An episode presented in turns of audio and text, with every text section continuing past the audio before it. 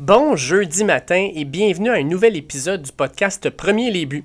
Je prends quelques secondes avant le début du podcast pour vous indiquer que lorsque nous avons enregistré hier soir, donc mercredi soir, ben, la nouvelle n'était toujours pas sortie, la nouvelle qui a fait vibrer la N F L ce matin, soit le congédiement de Urban Meyer.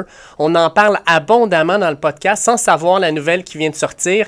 Les Jaguars se départissent donc de l'élément le plus toxique de leur organisation, et ce, seulement treize matchs après le début de son règne.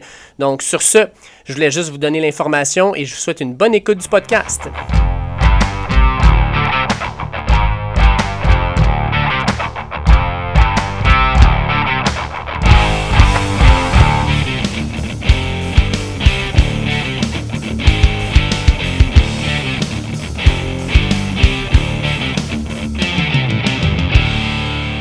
Okay, yes, nous y sommes pour vous présenter ce seizième épisode déjà du euh, désormais légendaire podcast Premier les buts.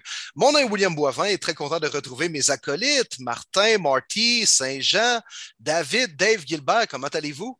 Hey, moi, je veux commencer le podcast en disant merci à un de nos auditeurs fidèles, Tommy Bouchard. Je ne sais pas si vous avez vu ça passer aujourd'hui. C'était incroyable. Oui, oui, les oui. éloges qu'il nous a lancés. Il a dit, c'était, non, c'était même hier, je pense, le tweet de mémoire. Il dit, hey, les boys, c'est pas compliqué. On est mardi, puis j'ai vraiment hâte d'écouter votre podcast. Ça veut juste dire que c'est, ça doit être bon, cette affaire-là. Ben, merci. Puis si vous avez d'autres euh, beaux messages comme ça, n'hésitez pas à nous les partager, de les partager sur vos réseaux sociaux pour amener plus de monde. Bref, ça, ça fait chaud au cœur, puis c'est la raison pourquoi on fait ça, parce que c'est notre passion à vous et à nous. Exact. Yes. Puis ça motive de recevoir des commentaires de même. Merci Tommy, puis merci à tout le monde à l'écoute. Euh, vous êtes de plus en plus nombreux, puis maudit que c'est le fun de vous lire vos questions semaine après semaine. Euh, c'est le fun. Hein? Comme tu dis, Marty, c'est pour ça qu'on fait ça. Ça motive même. Vraiment. Ouais. Toi, Dave, comment ça, comment ça va? Ça va, ça va. Écoutez, vous voyez peut-être ouais. dans ma voix qu'il y a un petit peu, un petit peu d'enrouement. Euh, écoutez, un petit rhume. Mon gars était malade la semaine dernière, m'a toussé d'en face toute la semaine. Ben, j'ai fini par le pogner. J'ai été testé négatif COVID, mais je suis là, fidèle au poste. Puis Dieu sait que à tous les, toutes les semaines, le mercredi soir, euh, à l'enregistrement, j'ai tellement hâte. Euh, ça casse la routine, ça fait du bien de jaser de foot avec les chums. Puis, euh, non, non, j'a- j'attends ce moment avec impatience à chaque semaine. Ah, David, c'est rendu un naturel dans notre semaine, un peu comme les auditeurs, je pense. Ben, c'est un boss, pour vrai, là. Ça nous fait débarquer de notre routine de fou qu'on a tous chacun de notre côté, puis on se rallie ensemble pour parler de notre plus grosse passion. Puis David, euh, c'est cool, ça fait du bien d'entendre que quelqu'un est testé négatif au COVID. Ouais.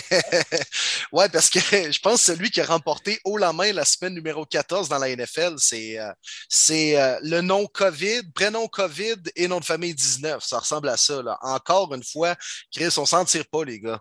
Oui, ouais, surtout euh... lundi, mardi. Hein? Euh, ouais. Je m'en souviens plus le nombre oh. exact, mais je pense oh, que ça fait un total de soixante-treize. On est rendu à cent quelques, je pense, hein, dans la N F L depuis euh, le, le week-end. Lundi, wow. C'est énorme. Pas de bon sens, là. Il y a trois équipes qui sont vraiment plus touchées. Tu as Washington, je pense, qui sont à ah, dix-sept oui? joueurs. Il y a les Rams qui sont à treize à quatorze joueurs. Puis, ben, il y a tes Browns, mon Will. Euh, les Browns qui ont perdu euh, au COVID l'entraîneur-chef, le corps arrière, le receveur numéro un. Euh, ouf, euh, tu sais, Ad Guillaume Joly, cœur deux nous demande, pensez-vous qu'on va avoir les premières défaites par forfait, par forfait avec les COVID outbreak partout dans la ligue? Euh, je ne l'espère pas. Je pense que la N F L nous a montré l'an dernier que c'est une ligue qui euh, se baisse la tête et qui va juste avancer. J'écoutais Pardon the Interruption aujourd'hui, puis euh, ce qu'on disait essentiellement dans l'émission, puis je trouvais ça brillant, c'était en gros, là, euh, la N F L, on est habitué de voir des vedettes tomber. C'est la, la mentalité next man up. Quand il y en a un qui tombe, quelqu'un d'autre prend sa place. On ne voit pas nécessairement ça dans les autres sports. Fait que moi, je pense qu'on ne verra pas nécessairement de défaite par forfait, mais on va voir des, effets, des équipes affaiblies comme on a vu avec les Lions de Détroit en fin de semaine. Si on laisse des wide receivers sur le practice squad être nommés le corps arrière partant le lendemain, je serais bien, bien, bien surpris de voir des équipes avoir des défaites euh, par forfait. Euh, je pense que c'est bien décrit, David. On est vraiment dans cette mentalité-là. Malheureusement, on y va avec le prochain. Euh, c'est sûr que ça va affecter de plus en plus. J'ai vraiment hâte de voir ce que veut, veut pas les séries approchent. Ça serait catastrophique d'avoir des séries de backup. Bref, on va souhaiter que ça se replace rapidement. Euh, c'est sûr que ça fait peur tout ça, mais bref, on va rester positif. Mais effectivement, il y a des équipes qui sont plus touchées que d'autres, mais non, je ne m'attends pas à avoir des défaites forfaitaires. Non, à moins vraiment qu'il y ait une éclosion là, débile, là, qu'on parle, mettons, de quarante gars là, qui testent positif dans la même semaine, où là, tu n'as même plus de, assez de joueurs sur le practice squad pour amener sur un cinquante-trois ou jouer au moins à quarante-cinq joueurs. Là. Mais sinon, si on est à dix-sept vingt, on va amener les remplaçants. Puis même la N F L ne va jamais euh, remettre un match là, ou peut-être le déplacer, là, ou, mais pas le, le reporter sur une autre semaine, comme on a peut-être vu l'année dernière. Hein, ils ont été catégoriques, la N F L, là-dessus. Puis même, il y en a qui m'écrivaient cette semaine, « Hey Will, penses-tu qu'ils vont reporter le match des Browns? Ça n'a pas de bon sens, votre affaire. » J'en ai... Euh, je ne l'ai jamais pensé, parce que la N F L vont se tenir droite avec ça. Puis, gars, c'est just too bad. Là. Si vous avez des gars sur la liste de la COVID, débrouillez-vous avec ça. Mettez du monde sur le terrain et puis tâchez de faire la job. Euh, c'est un peu ça le message de la N F L. Donc, euh, je pense qu'on va tenir mordicus à l'horaire qu'on a. Puis, à moins vraiment là, d'un cas exceptionnel, ça va continuer ainsi. Puis comme tu l'as dit, Marty, par contre, crime, on ne veut pas voir des gars sur la liste de la COVID pour la fin de la saison et les séries. Aaron Rodgers qui a déjà manqué un match pour ça. Là, les Browns qui vont peut-être avoir un effectif B ou C sur le terrain samedi. Fait que, tu sais, c'est les fans, en quelque sorte, qui écopent de ça. Les télédiffuseurs qui payent des sommes astronomiques pour avoir les droits. Euh, les équipes eux-mêmes, les fans, tout le monde est perdant là-dedans. Ben en gros, il faut savoir présentement qu'il y a la, la, la réunion des, euh, des, des dirigeants de la N F L. Euh, puis semblerait-il que la N F L P A a demandé au, à la N F L de, de revoir sa politique au niveau du COVID et de faire ce que la N F L P A avait demandé il y a déjà de ça plusieurs mois, c'est-à-dire euh, de remettre euh, le daily testing, donc de tester à tous les jours les joueurs, chose qu'on ne fait pas présentement. Euh, puis fort probablement que la N F L s'est décidé d'aller dans cette avenue-là. Ça va être fait extrêmement rapidement. C'est une ligue qui... Euh, je pense à assez de pouvoir pour être capable de dire « OK, on commence ça, mettons, dans deux jours, puis dans deux jours, ça va être fait, puis ça va être avancé. Euh, » Je pense qu'ils vont bouger rapidement parce qu'ils se rendent compte qu'actuellement, ils sont touchés. Puis à la différence de la Ligue nationale ou, par exemple, la N B A, qui a une saison qui va s'échelonner jusqu'au mois de juin, la N F L, c'est pas mal là, là. Les séries commencent dans un mois. Fait que la N F L doit bouger rapidement parce qu'elle n'a pas beaucoup d'espace pour pouvoir déplacer des matchs. Oui, absolument, cent pour cent d'accord avec vous. Puis une autre chose pour moi aussi, là, pour changer de sujet là, en fin de semaine, qui était catastrophique, je ne sais pas pour toi, Will, qu'est-ce que tu en penses, mais les Jets qui perdent, les Jaguars qui perdent, les Giants qui perdent, aïe, aïe, j'avais tellement pas vu ça venir. Oui, je ne sais pas qui c'est là, que le, l'espèce d'illuminé qui a décidé de choisir ces trois équipes-là pour gagner la semaine dernière. Je me demande bien c'est qui qui a fait ça en plus dans un podcast. Ben ben ouais, voyons donc, ça n'a pas d'allure. Pas un, mais trois essais sur côté upset. Ah, j'ai, j'ai hâte de voir s'il va nous en parler sur ce podcast. Écoute, euh, je ne sais pas pourquoi, j'ai l'impression que je suis visé. Euh... Écoute... ben voyons donc, David Gilbert, là, cibole, là, explique-moi donc ce qui s'est passé. Premièrement, on t'avait dit là, que c'était, que c'était tout croche, là, tes prédictions la semaine dernière. Là. Comment tu peux tenter autant de upset, sérieusement, en, en, en tentant de garder une certaine crédibilité en plus de ça? Voyons donc. Ben, déjà, en pariant dans une semaine, deux fois sur une, les équipes de New York en même temps, il y avait quelque chose qui ne marchait pas. Clairement, je n'étais pas dans mon assiette. Il y a, le, le rhume que j'ai devait déjà être en train de mijoter puis de m'affecter. Euh, le pire, c'est que, tu sais, les podcasts qu'on fait, j'ai, on les réécoute, puis je me réécoutais. Puis là, en plus, j'écoute le segment sur la game des forty-niners où je dis que Euh, Fred Warner, ça aurait été pratique qu'il était là parce qu'il aurait pu couvrir George Kittle. Là, je m'écoutais, je me disais, mais qu'est-ce que j'ai dit là? Ça n'a aucun bon sens. Fait que, bon, je te mêlais pas à peu près. Fait que, les personnes on l'est toutes parfois. Oui, mais je suis un fan des Gators de la, de, de la Floride depuis euh, les années, début des années quatre-vingt-dix. J'ai su depuis l'arrivée de Steve Spurrier. Euh, et un des moments iconiques des Gators, c'est ce qu'on appelle la promesse qui a été faite par Tim Tebow dans le temps qu'il était là. Il venait de perdre un match. Il a fait une promesse en pleurant. Je vous annonce que je ne pleurerai pas ce soir. Bouh. Mais je vais refaire Bouh, la ouais. même... Oh, je sais, c'est je la sais, moindre c'est... des choses. Voyons donc, Marty. Ça a été écœurant. euh, mais je vais faire la même promesse. Je l'ai adaptée à notre contexte. Donc, voici, aux fans et tous les auditeurs du podcast Premier les buts, je suis désolé, extrêmement désolé. J'espérais une saison parfaite. C'était mon but. Quelque chose qui n'a jamais été fait. Mais mon erreur de dire que Fred Warner pouvait couvrir George Kittle la semaine dernière, alors qu'ils sont dans la même équipe. Et mes prédictions de victoire des Jets, des Giants et des Jaguars étaient simplement inacceptables. Mais je vous promets une chose, Énormément de bonnes choses sortiront de cette expérience. Vous ne verrez jamais un autre podcasteur au Québec travailler aussi fort que moi d'ici la fin de la saison. Vous n'entendrez jamais quelqu'un pousser son équipe aussi fort jusqu'à la fin de la saison et vous ne verrez jamais une équipe être aussi travaillante que nous au podcast Premier Les Buts d'ici la fin de la saison. Que Dieu vous protège. Ah, bravo, ouais. bravo, bravo, bravo, wow. bravo.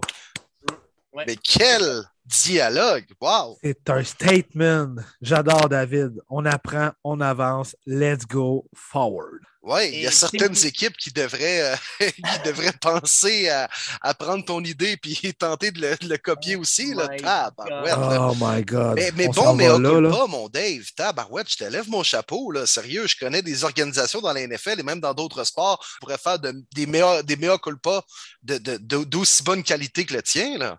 Ben écoute, je te dirais que Tim Tebow, après cette promesse-là, est allé euh, vaincre tous les adversaires qui sont présentés devant lui. Il a gagné le championnat national. Euh, donc, je m'attends à gagner probablement avec le podcast Premier Les Buts des, des Gémeaux, euh, des Galactis. On verra ce qui va s'offrir à nous. Ah non, non, on vise Cannes, toi, puis les Oscars. Ah ouais, par là, là. Let's on va être go. Malade. Je nous vois les trois sur un tapis rouge à Cannes, là, à côté de Xavier Dolan, là.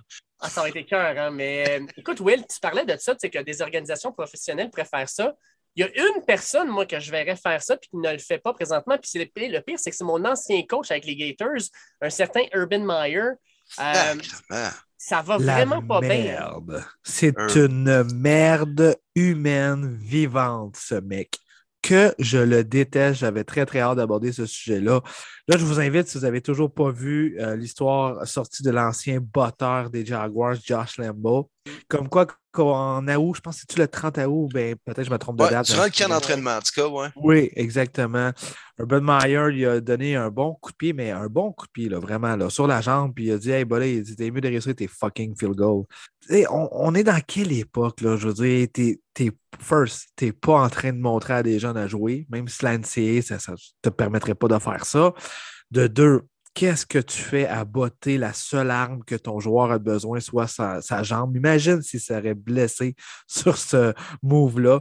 Bref, un autre tuile qui tombe sur Urban Meyer, pas vrai là. C'est sûr que M. Khan va nous écouter à toutes les semaines, j'en suis sûr et certain. Pas besoin d'attendre le fameux Black Monday. Ce gars-là mérite plus une autre fucking scène des Jaguars dans ses poches. Il est dégueulasse. Mettez-les dehors. Puis aussi, si vous avez vu en fin de semaine, comme quoi que ramasser ses assistants entraîneurs la semaine passée en disant vous êtes tous des losers. Et anyway, si moi j'ai gagné à Ohio State, j'ai gagné euh, ah. en Floride, blablabla. Bla, bla. Hey, tu te prends pour qui, pour vrai? Je m'excuse, je veux vraiment pas offusquer personne, là, mais des calices, man. Ah, c'est l'enfer. Quel trou du cul, sérieusement, là. Mais, ah non, c'est terrible. Mais écoute, Dave, t'es, t'es, t'es la personne qui connaît, que je pense, entre nous trois, le mieux son parcours dans la N C A A, mais mm-hmm. à quel point sa venue dans la N F L peut ne pas plus être un échec que c'est présentement. Ben, je ne sais pas si tu fait, comprends ma question, là. Oui, oui, je comprends. Puis, tu sais, je, je te dirais que présentement, ce qui se passe avec Meyer, là, c'est que ce qu'on appelle communément son legacy, là, ce qui va rester de lui, c'est en train de s'effriter. Tu sais, c'est un gars déjà dans le college football qui était souvent euh, dans la controverse, qui a menti à plusieurs reprises aux, aux, aux médias, euh, à, à, aux boosters et compagnie, qui a souvent été dans l'eau chaude. Mais tu sais, dans le college football, ce qui est intéressant, c'est qu'il y avait des résultats. Il amenait des championnats nationaux, il amenait des bons joueurs, il y avait un système qui marchait. Mais là, ouais, N F L, mais si on regarde peut-être la façon qu'il faisait, là, c'était peut-être en intimidant des jeunes de dix-sept à dix-huit ans, comme il le fait avec certains gars dans la N F L aussi. Oui, mais la mais différence, il gagnait, c'est ça. Tu vas me dire. Comme tu ouais. dis, il y a, y a dix-neuf, vingt ans, le, gars, là, le petit gars devant toi quand tu essaies de l'intimider, mais dans la N F L, là, tu parles à des hommes, tu parles à ben des oui, des pères de famille. Là. Ben oui. Des personnes qui font des salaires importants, qui sont dans la ligue depuis bien plus longtemps que toi, puis ça ne marche pas. Puis moi, ce que j'aime pas de, Ma- de Meyer aussi, c'est son attitude. Vous avez fort probablement vu sa poignée de main avec Mike Vrabel. Euh, Mike Vrabel était sur son staff quand il était à Ohio State. Puis euh, écoute, c'est, c'est un ancien staffer, tu, tu y sens la main, tu ne dis même pas à... T'as pas de sourire, une face de, de, d'air bête. Je comprends que tu viens de te faire planter, là, mais Vrabel t'a pas humilié. Tu t'es humilié toi-même. Meyer, là, présentement, là, il n'y a, a ni le look d'un leader, ni le look d'un coach. Euh, moi, je détesterais derrière lui. Puis en passant aujourd'hui au podcast, euh, non, c'était hier au podcast de euh, Pat McAfee, euh, il y avait euh, A J Hawk. Puis A J Hawk disait, moi, j'ai joué avec Marvin Jones. Marvin Jones, là, c'est un gars dans un vestiaire qui est, une expérience, qui, qui est positif à grandeur, qui chante dans le vestiaire, qui est tout le temps de bonne humeur. Quand j'ai entendu dire qu'il avait sacré son camp du vestiaire après s'être pogné avec Meyer, j'ai dit, mais qu'est-ce qui s'est passé pour que Marvin Jones pète un plomb de même? Puis là, on, ent- on entend ce qui s'est passé avec les assistants coach. Meyer n'a plus sa place dans la N F L. Comme, dir- comme tu disais, Martin, il ne devrait plus recevoir un seul sou de Cannes. Et Cannes a manqué le train quand il aurait dû le renvoyer après ce qui s'est passé quand il est allé en Ohio dans son bar. Là. Il aurait dû prendre cette expérience-là avec ses avocats et dire, on le sac dehors, je ne donne plus un rond. Il y a des clauses dans le contrat, il vient d'en violer une. Euh, on, on, on le met dehors, ça vient de se finir là. là. Ah oui. Hey, ça, c'est le gars avec les Gators, justement, Dave, là, qui avait coaché un certain Aaron Hernandez, puis qui avait mm-hmm. même euh, connu certaines choses qui s'étaient produites à l'époque en Floride, euh, slash un meurtre, puis euh, il y avait finalement, son nom avait été mentionné dans l'enquête, qui avait peut-être camouflé certaines choses en dessous du tapis, parce que M. Hernandez était un bon allié rapproché, puis qui produisait sur le terrain pour lui, là. Tu sais à quel point, genre, t'as, t'as pas de morale, toi, de camoufler un meurtre pour avoir un gars qui produit dans ton alignement. Là. Fait que, bref, c'est la même personne. Ben écoute, c'est, c'est pas juste ça. Il avait été suspendu à Ohio State parce qu'il avait couvert, euh, je pense que c'était son beau-frère qui était un assistant dans l'équipe parce que le gars, il faisait de la violence conjugale. Tu sais, ça, ça te donne une idée. Là. C'est Zach Smith, c'est ça. C'était Zach Smith à ce moment-là. C'est, c'est terrible. Là. Tu sais, tu sais la, la, la, la mentalité de « je suis le roi puis vous ne viendrez pas jouer dans mes plates-bandes », là, ça, ça marche pas. Là. C'est, il n'est pas, pas correct. Les boys, qu'est-ce qui est plus terrible? Qu'on apprend tout ça quelques mois après qu'il a accepté la job ou qu'on lui a justement offert une job dans la N F L? Viens pas ouais. me craquer tes contacts, tu savais pas que c'était une merde. Ben non, t'as raison, puis il était déjà rendu à la télé, puis on le ramène, toi, dans la N F L, ben on le ramène, on l'amène pour une première fois. Moi, j'ai jamais compris ce move-là des Jaguars, là, puis euh, encore une fois, ça va être, tout, tout va être à recommencer avec cette organisation-là dès l'année prochaine, avec, ben on l'espère bien, un nouveau coach, là, je pense que ça va être le cas, là, mais... Euh... Il faut, il faut, hey, même tes joueurs call-out que James Robinson, même s'il fait des fumbles, let's go, feed-le, c'est un jeune, en fin de semaine, six courses, quatre verges. Oui. Hey, euh, tu m'ouvres la porte, Will. At côté Phil, donc Phil Côté, nous pose la fameuse question suivante dont on a tous hâte de répondre. Si tu croches à Jacksonville, on vous nomme D G demain. C'est quoi votre plan au niveau du repêchage, des agents libres, euh, de l'entraîneur pour sauver la franchise, la franchise et surtout Trevor Lawrence? Ben, OK. Le plan peut-il être rédigé sur six cent cinquante-quatre pages ou ben... Non, je vais dire non, Will. On a d'autres oh. points à emporter à soir. OK. Ben, je pense qu'on s'entend là-dessus, les gars. Tu commences par congédier Meyer puis tu cherches un nouveau coach, là, premièrement. Premier move. Premier move, ouais. cent pour cent. Mais ouais. je, je vais y aller, moi, rapidement. Là, euh, juste, puis c'est pas nécessairement des joueurs, c'est pas nécessairement euh, au repêchage ou euh, ben, tout ça est à changer chez les Jaguars, on s'entend. Mais avant tout, la culture. La culture de l'organisation. Euh, quand Stefanski est débarqué à Cleveland, quand euh, Shanahan est débarqué avec les Niners, quand Sean McVay est débarqué avec les Rams, euh, ces organisations-là ont changé un peu parce qu'il y avait quelqu'un qui pouvait représenter une nouvelle culture. Puis les Jaguars ont besoin de ça. Là. Ils ont des pas pires morceaux en place. On a supposément un prodige comme corps arrière qui a encore des croûtes à manger, mais un super beau potentiel. Alors, il faut amener une nouvelle culture, une culture de gagnant. Puis là, tu vas me dire, ouais, les Jaguars n'en ont jamais eu. Mais les Rams, à l'époque de Warner, oui, en avaient, mais ils soquaient depuis quelques années avant que McVay débarque là. Même chose pour les forty-niners. Euh, puis les Browns, voulez-vous que je vous en parle? T'sais? Fait que il faut amener une culture gagnante. Puis ça, ça part par un entraîneur-chef qui a peut-être de l'expérience au lieu d'amener un gars qui a aucun match coaché dans la N F L comme Meyer avait. Et peut-être aussi un D G qui est capable d'instaurer puis amener une culture de gagnant. Premier move que je fais, OK, je suis D G, je salive, j'ai beaucoup de travail à faire, j'ai de la pression, let's go, c'est excitant. J'ai un bijou comme Trevor Lawrence, je le sais, je veux bien l'entourer. Urban Meyer, je te remercie même pas, je te dis des calices, aussi simple que ça, je te sers même pas à main, je veux même pas te regarder, je me fous de toi. Et je vais chercher un entraîneur de, de, d'expérience, comme Will l'a dit. Moi, je vise un certain Doug Peterson. Je pense que ça serait un bon fit, un gars qui pourrait bien développer ton carrière. Je l'ai bien aimé comme coach à l'attaque du côté des Chiefs. Il a fait un bon travail quand même comme head coach des Eagles, même s'il y a des fans des Eagles qui vont dire le contraire. Je pense que donner du bon service là-bas. Ah, il a gagné un Super Bowl pareil, tu sais. Aussi, effectivement, aussi, ah oui. Il a gagné un Super Bowl là-bas. Le Super Bowl pour les Eagles, justement. Fait que moi, c'est un gars que je vise. Ensuite, dans les agents libres, j'essaie de ne pas répéter gaffe après gaffe, de dépenser absolument beaucoup d'argent pour des agents libres juste pour trouver, euh, remplir les trous finalement dans mon équipe. Je, j'y vais vraiment avec des gars de caractère, des gars qui ont gagné, pas nécessairement un Super Bowl, mais des gars d'expérience, parce que c'est pas vrai que tu vas euh, te bâtir une équipe juste de jeunes par repêchage ou des vétérans que bah, c'est juste pour le chèque. Il faut vraiment que tu différencies le vétéran qui joue au football ou qui joue pour l'argent du football. Fait que ça, je ferais vraiment une bonne étude. Je m'entourerais de bons scouts là-dessus pour aller chercher des bons euh, agents libres de ce côté-là. Les positions rapidement que je vise, évidemment, c'est ma ligne offensive. Je dois absolument tout faire pour pas que Trevor Lawrence se blesse. Quand continuer à avoir une bonne progression et aussi d'amener un, un, une bonne attaque au sol. James Robinson, c'est mon porteur numéro un, sans aucun doute. Travis Etienne revient d'une blessure aussi, il va grandement aider. un A, un B, un peu comme plusieurs duos qu'on voit dans la ligue. Puis côté repêchage, je vais plus laisser David en parler, mais c'est sûr, moi, j'ai toujours, toujours eu la mentalité de si tu n'as pas besoin d'un Q B, ou autre position premium, euh, best player available. La mentalité est toujours du meilleur joueur disponible, peu importe, parce qu'il va t'aider un jour ou l'autre. Écoute, euh, on s'entend, là, Urban Meyer, c'est out. Je me poserais même la question sur Trent Baalke, le D G qui est allé le chercher, le signer, à savoir, je veux-tu garder ce gars-là après avoir pris une décision aussi stupide que celle-là? Ah non, on repart à zéro. On repart à zéro. Ouais. Moi, tant qu'à moi, on, on, on part là, vraiment là, avec un clean slate, on enlève ceux-là. Euh, Fait que moi, j'y vais, en fait, avec euh, une équipe qui a quand même, quoi, là, l'an prochain, ils ont, ils ont, des, ils ont soixante-dix millions, je pense, sous le cap. Ils ont de la place pour pouvoir signer des joueurs, des vétérans.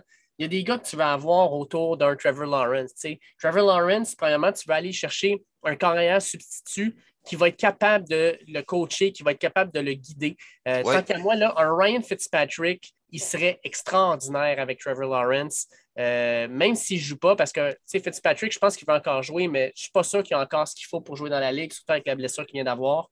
Tu veux avoir un gars qui est stable, un gars qui a de l'expérience, qui va être capable de l'aider dans les hauts et les bas, parce qu'il va en avoir d'autres des bas. Euh, tu signes aussi une grosse arme, un, un receveur qui va être capable d'être vraiment là, euh, important pour lui. Un receveur qui est toujours disponible. Tu sais, l'an prochain, là, la, la classe de receveurs est intéressante. Tu as de Allen Robinson, Chris Godwin, peut-être Davante Adams vont même être disponibles. Tu vas chercher un gars comme ça pour pouvoir lui donner justement une arme numéro un. Tu sais, ils ont des bons receveurs, mais ils n'ont pas un receveur numéro un. Puis, bien, nécessairement aussi, tu vas sur la ligne. Puis, je pense qu'au repêchage, euh, ben, ils, va dev- ils vont devoir faire des choix. Je pense que quand on regarde au niveau offensif, ils ont de très belles pièces, mais au niveau défensif, il y a vraiment des manques énormes sur la ligne défensive. Quand tu penses que ton, euh, ton, ton style trois quatre, là, c'est Malcolm Brown, Davon Hamilton puis Dwayne Smoot. Ces trois gars qui sont comme des, des journeymen dans la N F L. Tu vas aller chercher un gars qui va faire la différence. C'est pour ça que tu vas chercher, par exemple, un un Kevin Thibodeau. C'est pour ça que tu vas aller chercher, par exemple, un, un, un joueur de ligne défensive qui va être capable de faire une différence, puis qui va libérer un Josh Allen, un Myles Jack en arrière, puis qui va lui permettre de mieux jouer, puis qui va donner plus de temps à tes corners pour pouvoir faire des jeux. Puis la chose la plus importante, là, vous parlez des, des entraîneurs, puis je suis d'accord avec vous, euh, soit un entraîneur d'expérience, soit un gars comme, par exemple, Eric Bieniemy qui en a vu d'autres, puis qui serait capable d'instaurer une culture, mais tu veux avoir un coordonnateur offensif qui va amener quelque chose d'unique, qui va être capable de prendre les pièces qui est en place, parce qu'on s'entend, c'est des pièces uniques, là, des James Robinson, des Trevor Lawrence, euh, des Laviska Shenault, des gars athlétiques, des gars qui sont capables de faire plein d'affaires. Tu ajoutes l'an prochain Travis Etienne qui va revenir d'une blessure. Tu veux un gars qui va être capable d'utiliser tout ça puis de créer quelque chose d'intéressant. Cette année, là, tu regardes la Jacksonville jouer, là, ça n'a aucune créativité, c'est dégueulasse. On dirait, on dirait une équipe de secondaire qui joue dans la N F L. C'est, c'est poche. Non, tout est poche avec les Jaguars. Vraiment, puis il faut se dépêcher parce que Trevor Lawrence, il ne connaît vraiment pas une bonne saison recrue, mais le potentiel est énorme. Il faut que ça revire rapidement, puis ça, ça commence avec la saison morte deux mille vingt. Mais ultimement, tout ce que vous venez de dire dans les dernières minutes, les gars, c'est bien beau repêcher, puis ah ouais, les agents libres, puis tout ça, reconstruire telle position. Mais ultimement, c'est encore un coach de marde, là. Mm, les ouais. résultats ne seront pas là non plus, là. Absolument. Et puis, en passant, j'aime beaucoup Trevor Lawrence actuellement, qui essaie d'être le leader de cette équipe-là, le, le gars positif. Il est sorti à cette, aujourd'hui, puis il a dit là, là ça suffit, là, tout le, le chaos qui règne ces médias, tout ça.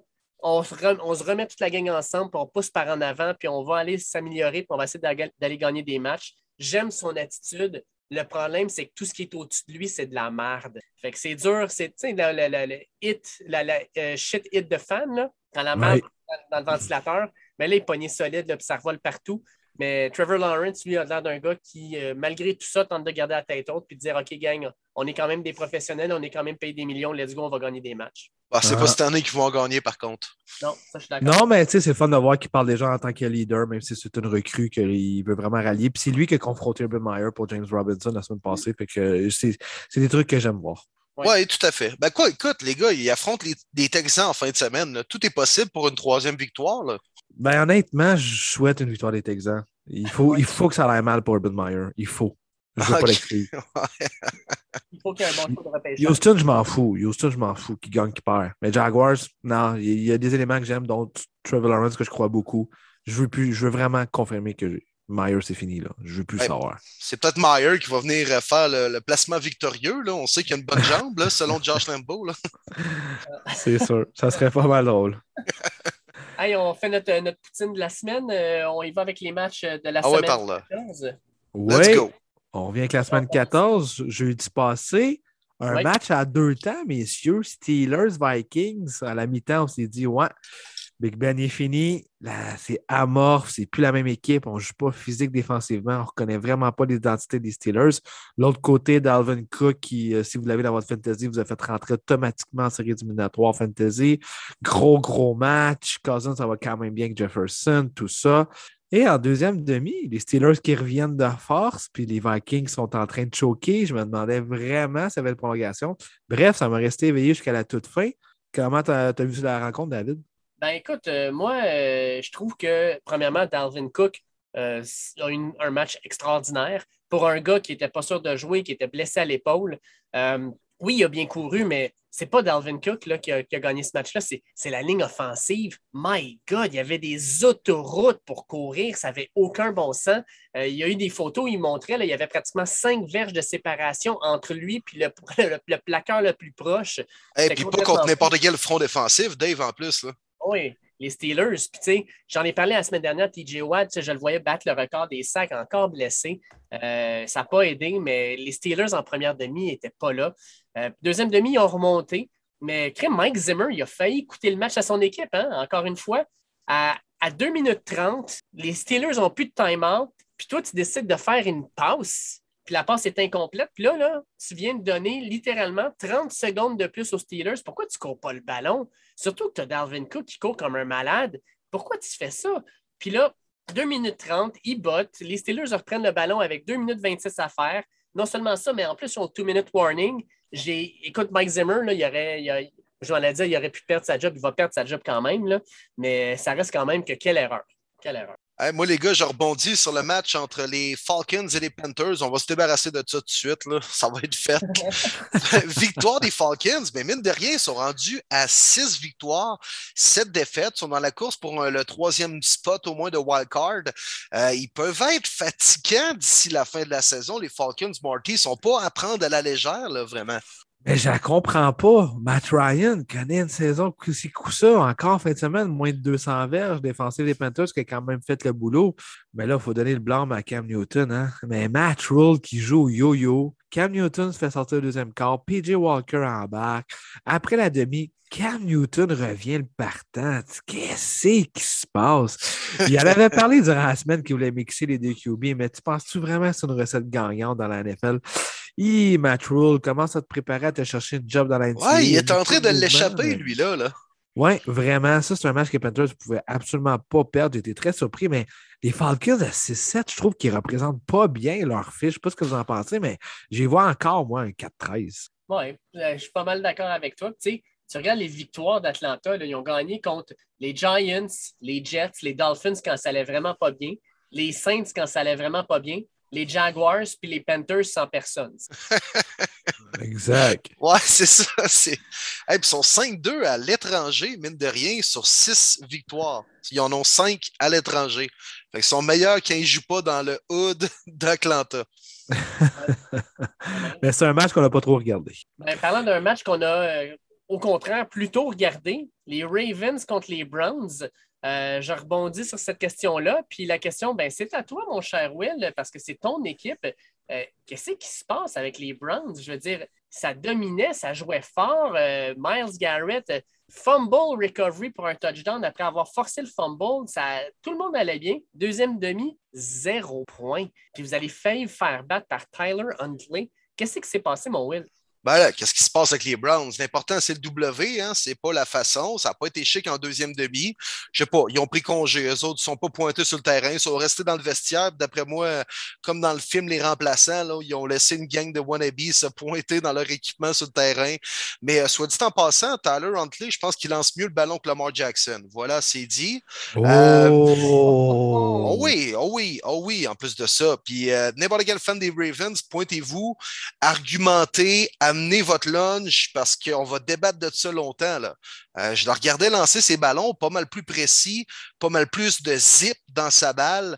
Euh, en tout cas, écoute, c'est un court échantillon. C'est quand même pas la première fois qu'il jouait. Huntley, il a même gagné cette année la seule fois qu'il a été partant. Il avait joué en série l'année dernière quand Lamar s'est blessé. C'est pas le dernier des backups. Par contre, on a failli l'échapper. Seigneur, les gars, vous auriez dû me voir, toi, à seize heures deux à peu près, devant ma T V.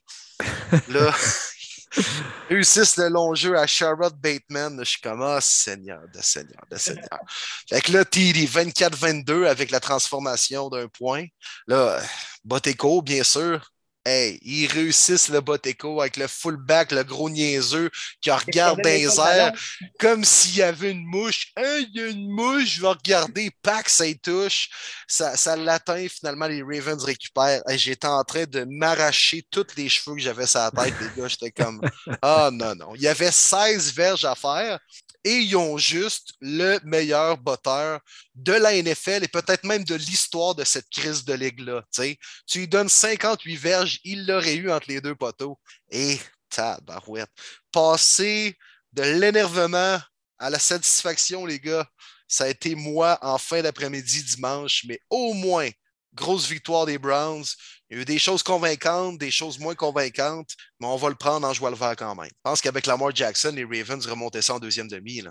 Moi, oui. Mais le match aurait été différent. Je veux dire, la défensive des Browns n'aurait pas approché la deuxième demi de la même façon. Vous comprenez, il y a plein de facteurs qui en, enf- qui en amènent d'autres. Euh, on ne pourra jamais répondre à cette question-là, mais de la façon que ça s'est joué, si c'était Lamar sur le terrain, clair que les Ravens probablement allaient chercher ce match-là. Je pense que oui. Euh, Mark Andrews a été tellement dominant. Oh, onze targets, wow. onze attrapés. Quel allié rapproché. Lui, on n'en ah, parle pas bon. assez, mais il, il connaît une bon. solide saison, pour vrai. Là. Mais effectivement, je pense que si c'était Lamar, c'était une victoire. Mais moi, je ne suis pas dans un monde de si. Moi, il n'y a pas de licorne dans mon monde. Donc, les Browns ont gagné. Et je dis, here we go, Brownies, here we go. Wouf, wouf. Yeah, mon Marty. Let's do it. I love it, mon chum. Yes, sir. Oui, euh, j'ai rebondi à Washington, un match que j'avais très, très hâte. J'en ai parlé la semaine passée sur le podcast entre les Cowboys Washington, pour moi, qui était un match ultra important, puis que c'était pas facile pour les Cowboys. Mais ça n'a pas été facile, messieurs. Faut vraiment pas regarder la feuille de pointage de vingt-sept vingt. Et que j'ai pas aimé encore une fois l'offensive des Cowboys. Elle m'inquiète. Dak Prescott n'est pas en cent pour cent. C'est impossible. Avez-vous vu une de ses interceptions? Le ballon qu'il avait, le transfert de poids, il est comme sauté. C'était bizarre. C'était sûr à cent pour cent que ça se faisait intercepter. Des, des, des erreurs, de même pas recrues, je pense, de Pee-Wee rendu là. Bref, j'ai vraiment pas aimé ça, mais côté défensif, là, je suis désolé, là, mais... Micah Parsons, ça se peut pas la saison qu'il connaît. Pour une recrue, là, on parle même plus du recrue défensif de l'année, on parle de joueur défensif de l'année. Ce gars-là, il était partout, soit dans le backfield, deux sacs sur Heineke, ou bien jouer en couverture de zone. Il a même essayé de faire une interception à un moment donné, ça lui a échappé des, des mains. Bref, ça a été pour moi le joueur du match, ça a été incroyable. Heineke en a tellement arraché, il s'est blessé, c'était sûr. La ligne offensive n'était pas capable de le protéger, surtout quand Micah Parsons était là. Bref, moi, ça a été mon joueur du match, c'est lui qui m'a impressionné, mais je me répète, les Cowboys ne me font pas peur du tout pour le restant de la saison. Dak, il faut qu'il se replace rapidement. Ben, ah, Dak, il n'a pas, ouais, Dak, il a pas de l'air en santé. Si moi, j'ai, j'étais les Cowboys, on s'entend là, à neuf quatre, ils ont gagné à dix, c'est pas compliqué. Là, il reste quatre matchs à jouer. C'est sûr. Ils ont trois matchs d'avance, plus ouais. le. Tu sais, je pense que là, ils ont gagné déjà contre Washington, fait que c'est pas si mal. Semaine prochaine, moi, là, contre les Giants, moi, Dak, là, je dirais, reste chez vous, soigne-toi, mets-toi en santé. On se revoit dans deux semaines contre Washington. T'sais, assure-toi que tu vas être correct pour le dernier push de la saison parce qu'on a besoin de toi. Puis, euh, petite question comme ça. Hein, Hugo Lamontagne nous demande, j'aimerais savoir vos prédictions concernant le Defensive Rookie of the Year, Micah Parsons, All the Way ou bien d'autres candidats. Je pense qu'on a t'as répondu à la question, Marky. Ben oui. Ben, all the way. Je mets, honnêtement, c'est peut-être un petit peu favoritisme, mais je mets Pat Surtain deuxième. Moi, je trouve qu'il y en a une solide saison à Denver, mais c'est même pas proche de Micah Parsons. Là. Il est all ben the non. way tout seul. Non, non. Écoute, c'est l'enfer. Il a pratiquement relancé la défensive des Cowboys à lui seul cette année. Ben, t'sais, t'sais, t'sais, parce qu'il a tellement changé le, le, la façon qu'il amène de la pression sur le corps arrière. Maintenant, avec une défensive quatre trois en plus, il est tellement beau à voir quand il est en deux points d'appui, debout dans le fond, en plein centre de la défensive, devant le garde ou le centre. Puis il attaque quand même très, très bas son joueur de ligne offensive, passe un move, il est capable d'attaquer en rudesse, en finesse. Sérieusement, mon frère m'en parle depuis le début de l'année, les boys, là, puis il me dit « Hey, ce gars-là, c'est une brute, puis c'est un fan des Eagles, il n'aime pas les Cowboys. » Mais c'est vrai que c'est une méchante brute. J'ai, j'ai rarement vu un joueur aussi dominant défensivement à sa première année dans la N F L. Aaron Donald avait été bon à sa première année, mais peut-être pas autant que Parsons l'est présentement. Bien, je le vois un peu comme le T J Watt de Dallas. Quand T J Watt n'est pas là, c'est pas la même défensive pour les Steelers. Puis pour les Cowboys, c'est le cœur déjà de cette défensive-là. Puis, by the way, les boys, on en parle, comme tu disais, Marty, comme le joueur défensif de l'année avec T J Watt. Si T J Watt ne revient pas parce qu'il est blessé là, pour les dernières semaines, il y a des chances qu'il gagne. C'est qui le dernier gars? Wow, wow, wow! Myles Garrett, là, respect! OK, je vais lui donner Myles Garrett aussi, mais Micah Parsons, il gagne le titre de Defensive Player of the Year à sa première année. Il y a un seul autre gars qui l'a fait. Vous savez c'est qui? Lawrence Taylor? Lawrence Taylor. Ouais. Écoute, quand tu es mentionné dans la même phrase que Lawrence Taylor, c'est que tu fais quelque chose de bien. Là. Seigneur! C'est débile. C'est débile. C'est genre le gars qu'il peut t'emmener genre entre douze et quatorze sacs, puis si tu le laisses en arrière dans le backer, il va t'emmener sans plaquer. Ça n'a comme pas de sens. Hey, j'ai entendu de quoi d'intéressant, les gars, justement, c'est il est la version dans la N F L que bien des gens pensaient que Isaiah Simmons allait être. Vous ouais. comprenez ce que je veux dire? Oui, oui.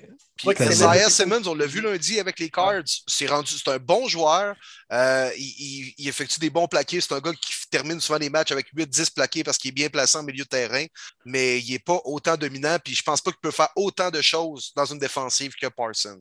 Ah, il non. est beaucoup moins physique. Non. Vraiment pas, mais c'est, c'est, c'était incroyable. Puis moi, je vais rebondir en posant une question à Dave sur celle-là. Mais à quoi que les Raiders ont pensé de se réunir sur le logo des Chiefs en pre-game? Non, mais quand est-ce que ça marche, cette fucking stratégie-là, first? Ah ben garde, à petite échelle, les gars, puis je te laisse aller, Dave, là, mais justement, à petite échelle, pour nous au Québec, les Carabins l'ont fait souvent au P E P S à Québec contre le Rouge et Or de l'Université Laval, puis la plupart du temps, quand ils faisaient ça, ils se faisaient contre-décalissé, là. Fait que c'est... Je sais pas, on dirait que c'est pas un gage de succès faire ça, mais c'est très, très Raiders, mettons. Écoute, ouais. c'est hallucinant ce qui se passe avec cette équipe-là. Les Raiders, là, à chaque semaine, sont dans les nouvelles pour les mauvaises raisons. Je vois au début de match faire ça, puis je me dis, mais, mais pourquoi tu fais ça à Kansas City? Pourquoi? Ton, t'étais six sept, là. Qu'est-ce que tu fais? Puis, comme de fait, man, les, les Chiefs, en passant, qu'ils disent on les a pas vus faire, bullshit, arrivent sur le terrain, puis ils font juste comme on vous éclate. Ils sont éclatés de toutes les façons possibles. Euh, les Raiders, là, c'était même pas compétitif. Tu sais, trente-cinq à trois à la demi. Tu sais, les Raiders ont kické un field goal pour pouvoir dire on a, on s'est pas fait battre à zéro à la demi. Mais moi, la grande question, en fait, Marty, c'est pas. Mais à quoi tu pensais? C'est qui les leaders des Raiders? Parce que je suis désolé, là. Des règles voiture.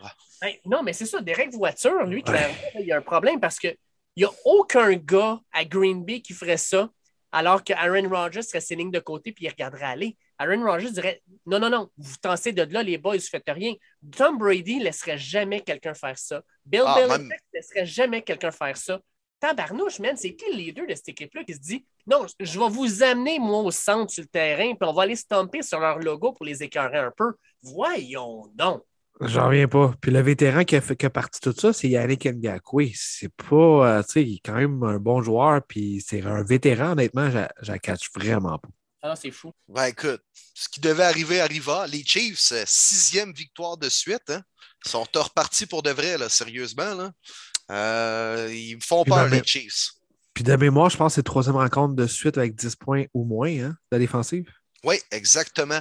C'est ce ouais, que j'ai tout vu. À fait. Puis c'était un peu leur faiblesse en début de saison. Ils veulent, veulent pas, quand tu as une mauvaise défensive qui accorde des verges puis des points à pu finir, ça affecte aussi l'offensive. Il euh, euh, y a un vieux jargon dans le monde du sport, du hockey, du football, que la meilleure défensive, c'est l'offensive, puis la meilleure défensive, c'est l'offensive. Ou là, vice-versa, je me suis mêlé.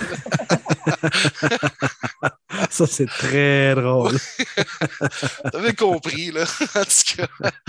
Mais, tu sais, ça affectait Mahomes qui essayait de trop en faire en début de saison. Là, il a confiance en sa défensive. Il y a de, un, un bon positionnement sur le terrain qui récupère le ballon. Euh, sa défensive crée des revirements en plus. Je pense qu'ils ont marqué un ou deux touchés dans ce match-là face aux Raiders. Ouais. Fait que, tu sais, c'est clair que ça, ça, c'est beaucoup plus facile pour une offensive de performer quand ta D est là dans une rencontre. Fait que c'est pour ça que les Chiefs sont repartis. Puis, je pense qu'en ce moment, même si les Pats sont neuf quatre aussi, les Chiefs sont la meilleure équipe de la A F C en ce moment, selon moi. Hey Will, tu penses-tu vraiment que les Raiders cette semaine vont aller stomper sur le logo des, des Browns de Cleveland en regardant Myles Garrett dans les yeux ses lignes de côté? Ah, j'aimerais ça, man, j'aimerais ça. Ça serait une dose de motivation de plus, là, tu sais, pour faire, hey, on a à peu près huit cent cinquante-trois gars sur la liste de la COVID, des chums, on a un coach remplaçant, let's go. Les Raiders viennent de piler sur notre logo au Dark Pound en plus de ça. Vous avez vu les Pitbulls aller mordre les jambes des joueurs des Raiders, là. Allez, let's go, nous autres aussi, on va aller mordre. Hey Will, je rebondis sur la game des Saints contre les Jets parce que ton boy, Taysom Hill, rebondit. Puis surtout, oh. Quelle différence Elvin Kamara a faite avec euh, cette équipe-là. Euh, fait que euh, parle-nous un petit peu de ce match-là et de ce, que, ce, qui, ce qui en est sorti. Ben, veut, veut pas aussi, là, tu sais. Euh...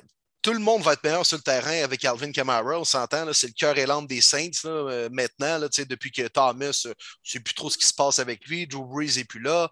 Euh, maintenant, l'équipe des Saints, ça part pas mal autour de Kamara, mais sérieusement, c'est, euh, je pense que c'est Tony Romo le week-end dernier que j'ai entendu dire ça, euh, Taysom Hill devient inévitablement plus menaçant avec Kamara dans le backfield, parce que là, tu ne sais pas qui va courir, et l'option devient moins prévisible, à savoir si tu Mark Ingram va courir en plein centre ou Taysom Hill qui a neuf chances sur dix de garder le ballon. Là, tu ne sais pas trop avec Kamara parce que tu dois euh, quand même respecter la menace par la passe parce qu'il peut partir dans le flat puis catcher un ballon sur une feinte de, de screen en quelque sorte. Euh, fait que tu sais, Taysom Hill devient plus performant quand Kamara est là. C'est sûr, comme tout le monde sur le terrain. Puis ça a paru quand même, pas un gros défi, les Jets, mais euh, Taysom Hill, les boys... va ramener les Saints. Il a brisé cette séquence malheureuse où on n'avait pas perdu cinq matchs de suite chez les Saints depuis l'ère Sean Payton. Taysom Hill is back et là, en santé, pourrait euh, peut-être guider les Saints vers une participation en série, oh, les gars. Ah oh, ouais, lâche-moi Taysom Hill. C'est le Alvin Kamara Show, point final. Arrête, là. Non, non. Qui qui lance le ballon? Alvin Kamara ou ben Taysom Hill?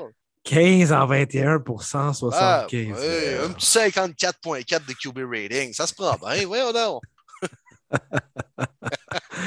Les Saints ne feront pas les séries et c'était les piètres Jets. Aïe, aïe, aïe, pauvre Zach Wilson. On va hâte que la saison finisse, lui. Hey, oh, euh... Zach Wilson, c'est le prochain Sam Darnold. On peut-tu se le dire tout de suite ou bien?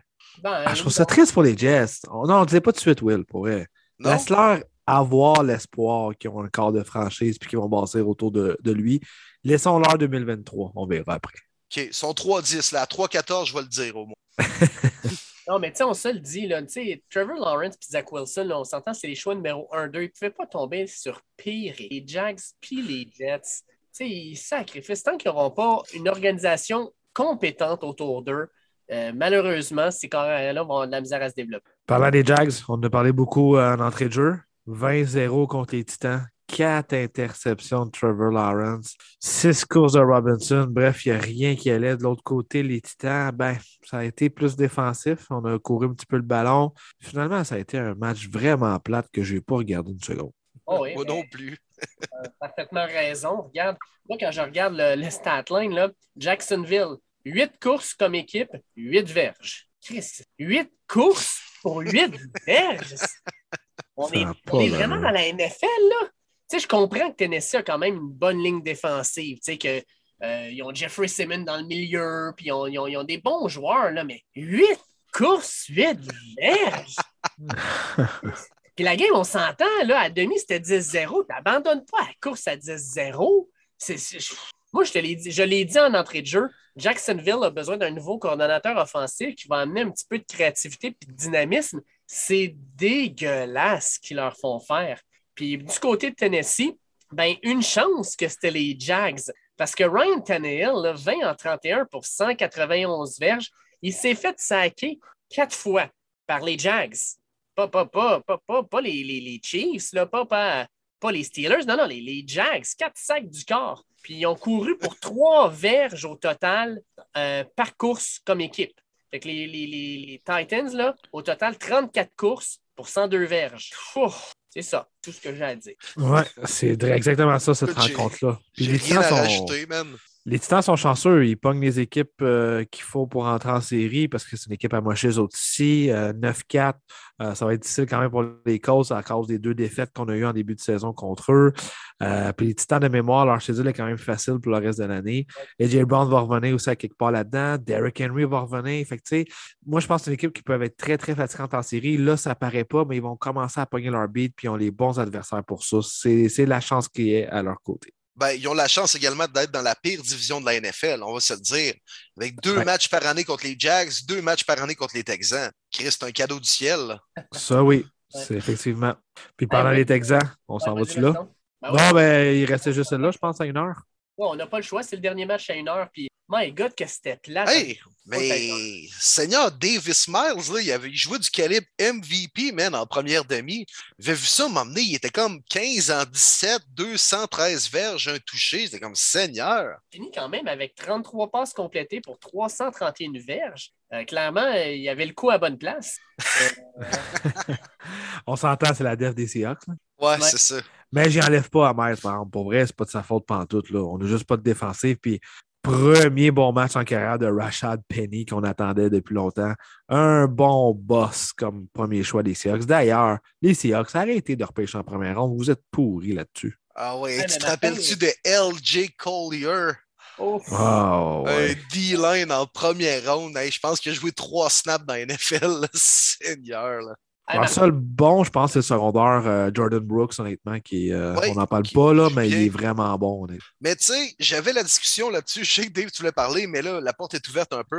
Là, il me dit, ah, on a vraiment, là, un, des, des, un de mes chums fan des Seahawks, il me dit, on a vraiment deux solides secondaires qui font toutes les plaquées avec Wang, euh, Wagner puis Brooks, mais c'est parce que, tu sais, ils n'ont pas de D-line aussi, là. Puis il accorde à peu près quatre à cinq verges par course. Donc, à chaque fois qu'il y a un plaqué effectué sur un jeu au sol, c'est les secondaires qui le font, mais tu as tout de même accordé cinq à six verges. Là. Fait que oui, Wagner est bon depuis bien des années. Brooks, pour de vrai, va avoir une belle carrière aussi, puis il fit avec les Seahawks. Mais c'est peut-être aussi parce que tu as une D-line de marde que tes backers font autant de plaqués. Hein.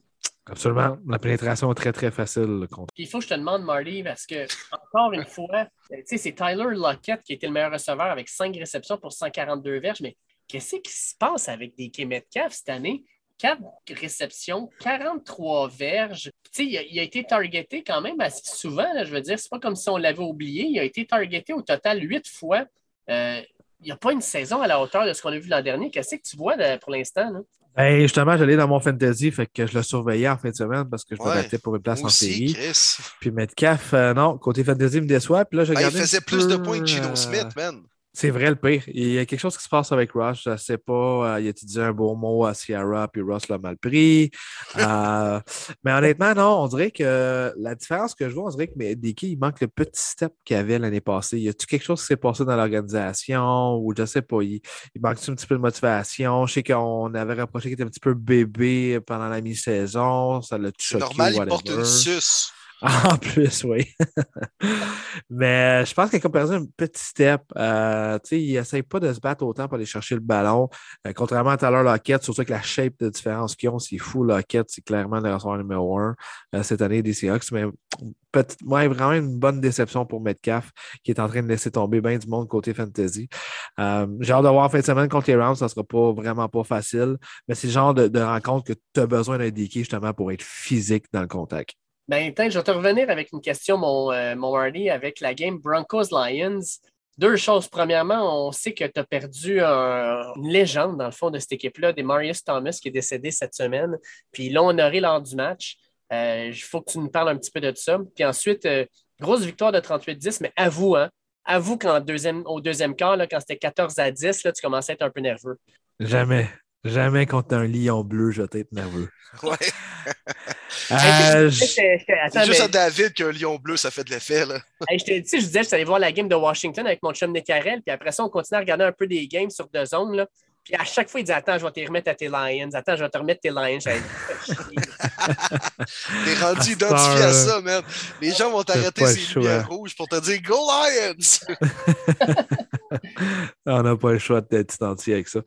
Euh, je vais tomber un peu émotif, euh, les boys. Euh, ça m'a secoué comme pas possible durant la rencontre du jeudi soir entre les Steelers et euh, les Vikings. Quand j'ai vu les tweets qui ont commencé à apparaître, j'ai dit non, ça se peut pas. C'est sûr que c'est pas vrai. De plus en plus de joueurs qui disaient « Rest in peace, oh my God, this is our fault », tout ça, puis là, puis là, et voilà, les reports qui ont sorti que Demaryus Thomas, malheureusement, est décédé. Ce gars-là a exactement, à quelques jours près, six mois plus jeune que moi. J'ai vraiment, mais vraiment mal dormi jeudi soir passé parce que ça, ça te fait réaliser que la vie est tellement pas prise acquise.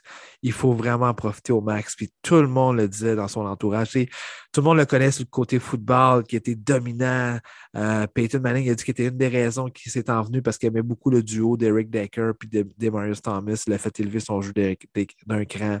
Euh, Mais c'est outre ça, c'est tellement une bonne personne. Il dit quand on a gagné le Super Bowl, l'ancien O-line Tyler Palumbus a dit Demarius était assis à côté de mon petit gars tout le long du voyage de retour. Tu sais, il aurait pu célébrer avec les boys, il aurait pu crier, chiller, fumer, n'importe quoi. Non, mon gars était tellement en admiration que Demaryus Thomas, puis il a passé tout le trajet avec lui à jaser, à parler de la rencontre, faire des câlins. Puis il dit c'est ça, Demarius, c'est un bon vivant. Un homme de cœur, puis je vous le dis, j'ai, j'ai la boule dans, dans la gorge présentement. Ça vient tellement me chercher de voir une bonne personne qui n'a jamais eu de problème hors terrain, qui avait la vie devant lui, décédé à trente-trois ans. Il y avait beaucoup de rumeurs qui disaient de suicide ou quoi que ce soit, mais c'est vraiment un problème médical. Il y a des journalistes qui ont dit que lors de l'intronisation de Peyton Manning au Temple de la Renommée l'année passée, euh, ben, il y a six mois, qui avait dit à, aux gens des médias qu'il avait des problèmes de santé, mais qui pensaient que ça se réglerait. Malheureusement, ça ne s'est pas réglé. C'est là qu'on voit que l'argent n'achète pas la santé. Donc, euh, très, très important de suivre votre santé. C'est un, un message important que je pense que Demarius veut lancer.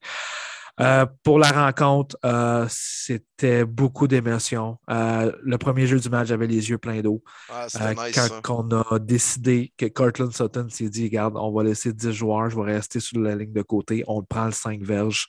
Les Lions, ils ont dit, non, fuck it, on prend pas le cinq verges. Ça m'a touché vraiment. C'était fucking beau. Sutton qui embarque parce que c'est la position euh, X, comme que Demarius il y avait dans la N F L. Euh, c'était de toute beauté. Euh, quand Justin Simmons a fait son interception au troisième quart, qui s'est tout de suite empêché, euh, dépêché pour aller retrouver un logo quatre-vingt-huit, de mettre le ballon dessus, puis il se cognait le chest, puis tous les gars regardaient dans le ciel. C'était, c'était magique, cette rencontre-là. C'était pour toi, Demarius Thomas. Euh, tu vas beaucoup manquer dans la communauté. Évidemment, je t'ai pas connu côté personnel. J'aurais aimé, en sachant tous les bons mots que j'ai lus sur toi, tu es une merveilleuse personne et veille sur euh, tous tes proches présentement. C'est un gars que tout le monde a connu, hein, tu sais, euh, ceux qui écoutent le foot, là, les, euh, même les, les jeunes au secondaire ou qui ont commencé à écouter le foot avec euh, Peyton Manning, mettons, juste avec les Broncos et non pas avec les Colts, là, mais ils savent c'est qui, tu sais, Demaryus Thomas. C'est pas un gars qui a joué dans les années quatre-vingt, que les fans d'aujourd'hui, en bas de vingt ans, sont pas trop au courant, savent que c'est une légende, que je joue pour cette équipe-là, mais sans plus. Tandis que Thomas, tout le monde, tu sais, la, la jeune génération, autant que les tripeux de foot dans, euh, d'une quarantaine d'années savent c'est qui. Euh, c'est, euh, non, non, écoute, c'est spécial à trente-trois ans seulement. Puis euh, je pense que c'est le seul bon move de la saison des Lions Bleus, c'est d'avoir refusé la pénalité sur le premier jeu parce que maudit que c'était beau. C'est là que tu te rends compte que, tu sais, comme Dan Campbell, tu sais, c'est un leader, c'est un coach qui comprend la game. Tu sais, Urban Meyer, là, probablement qu'il aurait dit « fuck it, prenez-les, on s'en va donner une meilleure chance. » Carrément. Puis Demaryus Thomas... leader, Dan Campbell, relax, là, tu sais.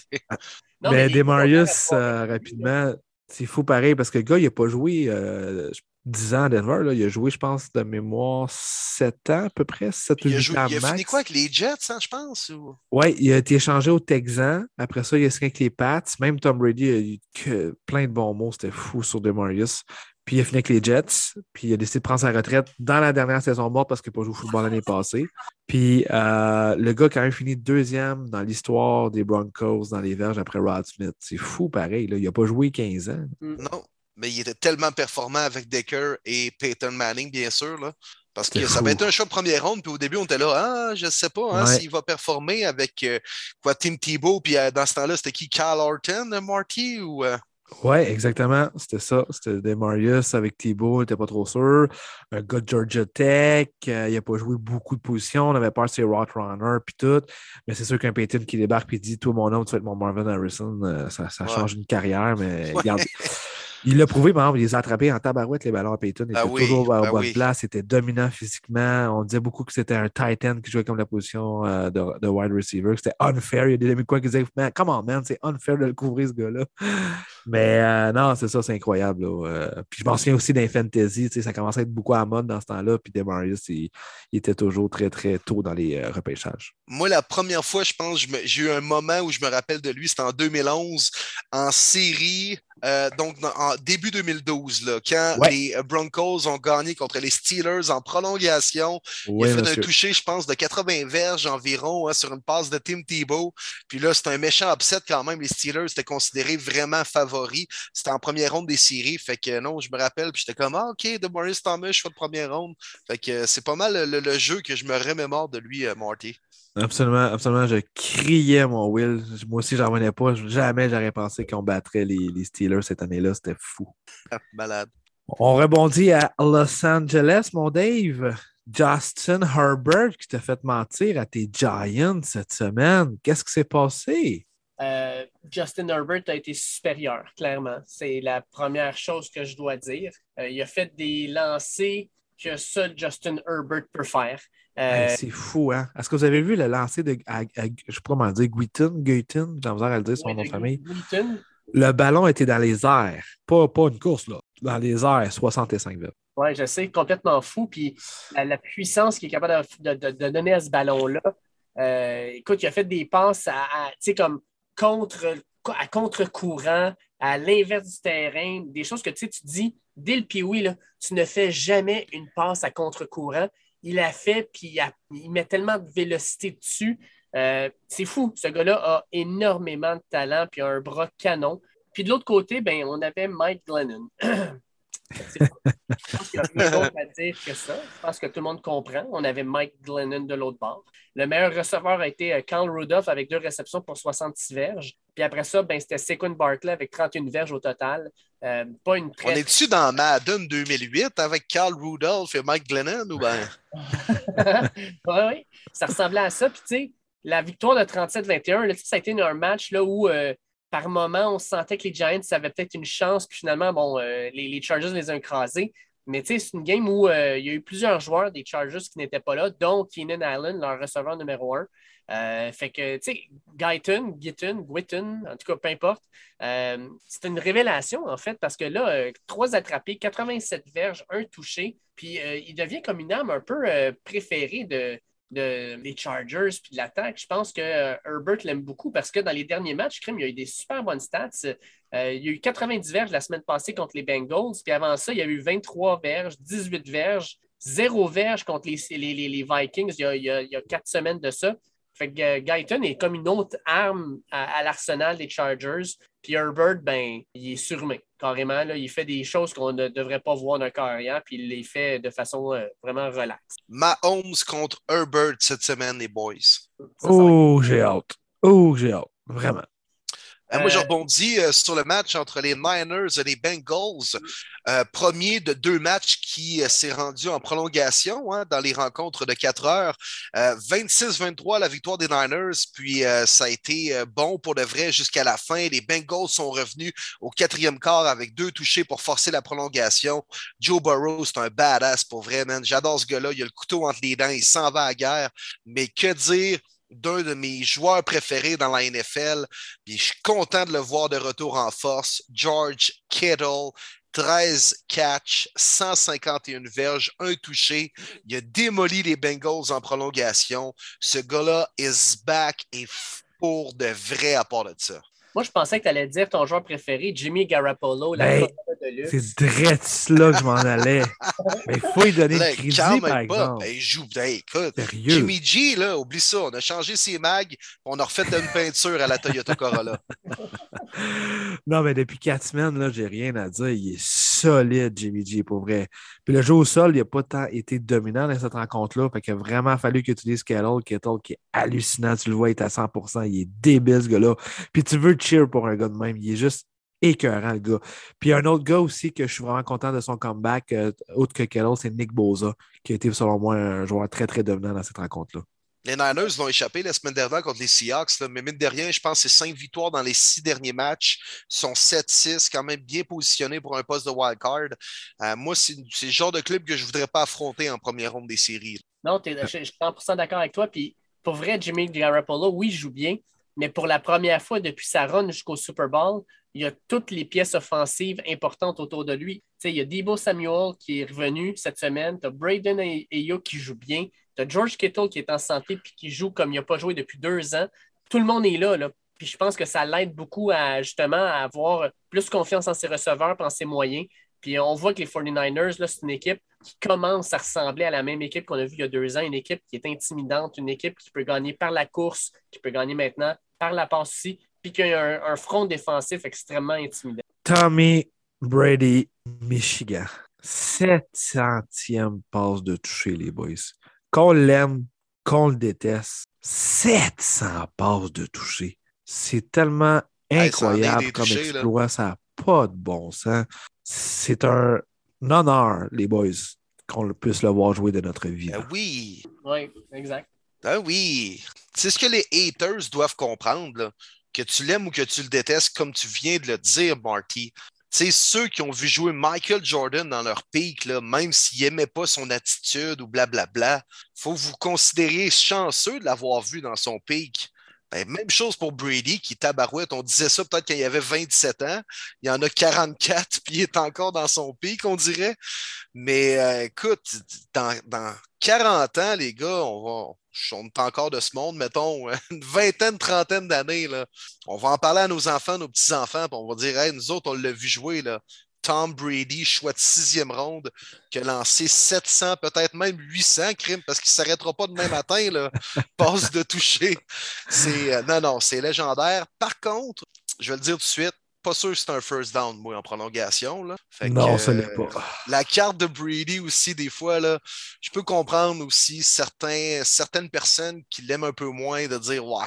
Il y a souvent eu ceux qui ont un chandail zébré de son bord la plupart du temps. Là, non, non, vas-y, ben, je vais juste enchaîner que moi aussi, je suis un petit peu d'accord avec Will. Je pense que c'était dans ses temps avec les Patriots, c'est ce qui me fatiguait, les zébrés. Il aimait beaucoup euh, le défendre. Puis effectivement, pour moi, c'était pas un premier jeu. Mais est-ce que tu vas raconter à tes enfants que son sept centième passe de toucher était à Brashad Perriman? Oui, parce qu'il a déjà joué pour les Browns. À mais moi, imagine si ça avait été à Gronkowski, ça aurait été incroyable. Ouais, mais il n'aurait jamais couru de même. Ouais, non, ça c'est clair. Ouais, avec son bras bionique, tout croche.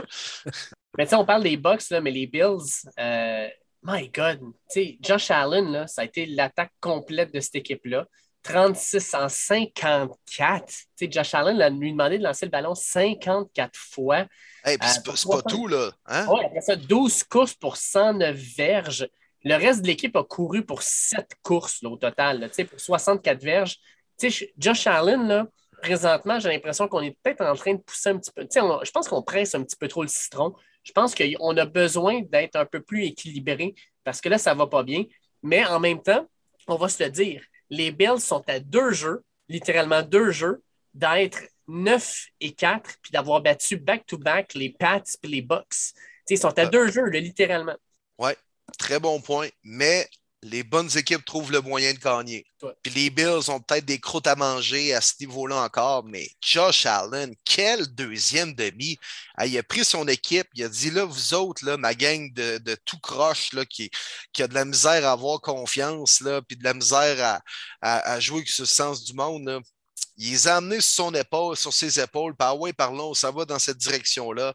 Quel deuxième demi de badass, là, sérieusement. Puis il est l'unique raison du pourquoi les Bills ont eu une chance de gagner ce match-là en fin de rencontre et pourquoi ils sont revenus dans ce match-là.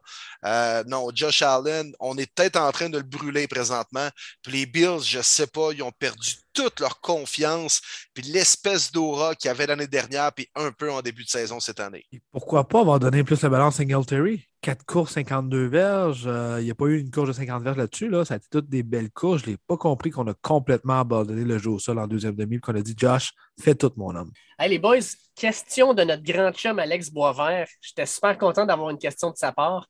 Fait que sa question est la suivante, premièrement. Qui est le meilleur porteur de ballon de la Ligue? Je pense qu'il veut qu'on parle de Derrick Henry. Euh... Là, il vient... Probablement que s'il écoute le podcast, présentement, il est en train de pogner les nerfs parce que c'est un fan fini de Jonathan Taylor, on l'a déjà dit. Fait que oui, c'est, c'est Jonathan Taylor, le meilleur porteur de ballon de la, de la Ligue. Clairement. Clairement. G T vingt-huit qui me fait gagner mon fantasy. Ouais. Mais c'est vrai ouais, ben, que... Présentement, oui, mais par défaut, on s'entend, là. Oui, c'est Derrick Henry. Non, par défaut, c'est Derrick Henry. OK, ouais. C'est ça. Non, non. Il faut mettre un petit astérix quand même, là, parce que Derrick Henry a, des, a neuf cent trente-sept verges, alors que ça fait à peu près douze semaines qu'il n'a pas joué. Là, c'est... Mais la façon que Taylor est parti depuis qu'Henry est blessé, je vous dis deux mille vingt-deux, Taylor ou Henry? Euh, Taylor, je pense qu'il est mieux, mieux, mieux équipé puis moins utilisé que Henry. Henry, euh, c'est, c'est le workhorse. Puis à un moment donné, on l'avait même dit avant qu'il se blesse, il court trop, là, ça n'a pas de bon sens. Euh, ce qu'on lui demande de faire, c'est trop, c'est trop demandant, puis à un moment donné, il va se blesser, puis comme de fait, c'est arrivé. Taylor, je ne suis pas sûr qu'on est rendu à ce niveau-là. Là.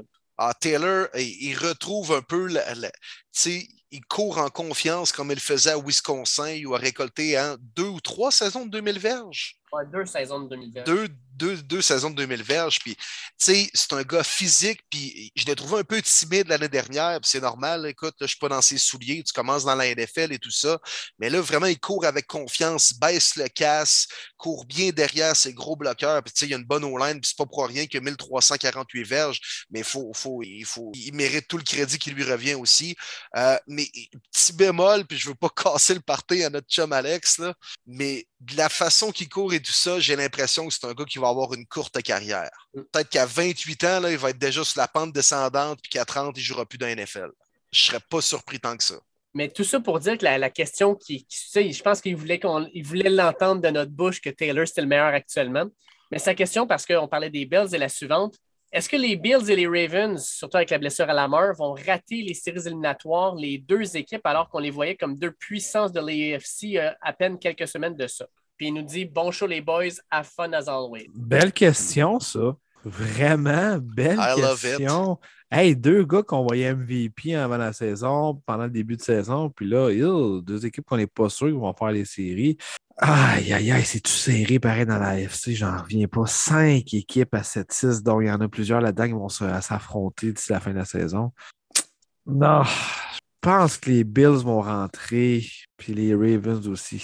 J'ai aimé les deux dans les playoffs. C'est avec des corps que tu t'en vas gagner des gros matchs. C'est ce qu'on va voir dans les prochaines semaines. Moi, je pense qu'il y en a au moins une des deux, sinon les deux qui vont manquer les séries. Je pense que les Ravens ne feront pas les séries parce que je ne sais pas si tu as vu l'horaire des Ravens. Là, leurs quatre prochains matchs, aïe, aïe, aïe, aïe, aïe, ça ne sera pas facile. Ils jouent contre les Packers, les Bengals, les Rams. Euh, tabarnouche, ça n'a pas de bon sens. Euh, c'est, c'est pas facile de gagner ça, surtout si Lamar est magané. Moi, je te le dis, les Bengals, je pense qu'ils vont prendre la place des Ravens. Je pense que les, les Bengals ont une équipe plus équilibrée, plus jeune, plus dynamique, si tout le monde est capable de rester en santé. Puis les Bills, s'ils font les séries, ça va être sur, vraiment là, ça va être de, de justesse. Puis je verrais peut-être même les Browns les surpasser. Euh, parce que les Browns aussi, là, malgré le fait que le COVID est pogné à grandeur, je pense que les Browns ont peut-être un horaire un peu plus facile qu'eux autres pour pouvoir se rendre. Jusqu'à un certain point, tu sais, j'aurais dit les Broncos, mais les Broncos, c'est à cause qu'ils se repognent contre les Chiefs encore. Fait que, tu sais, ça va être plus difficile.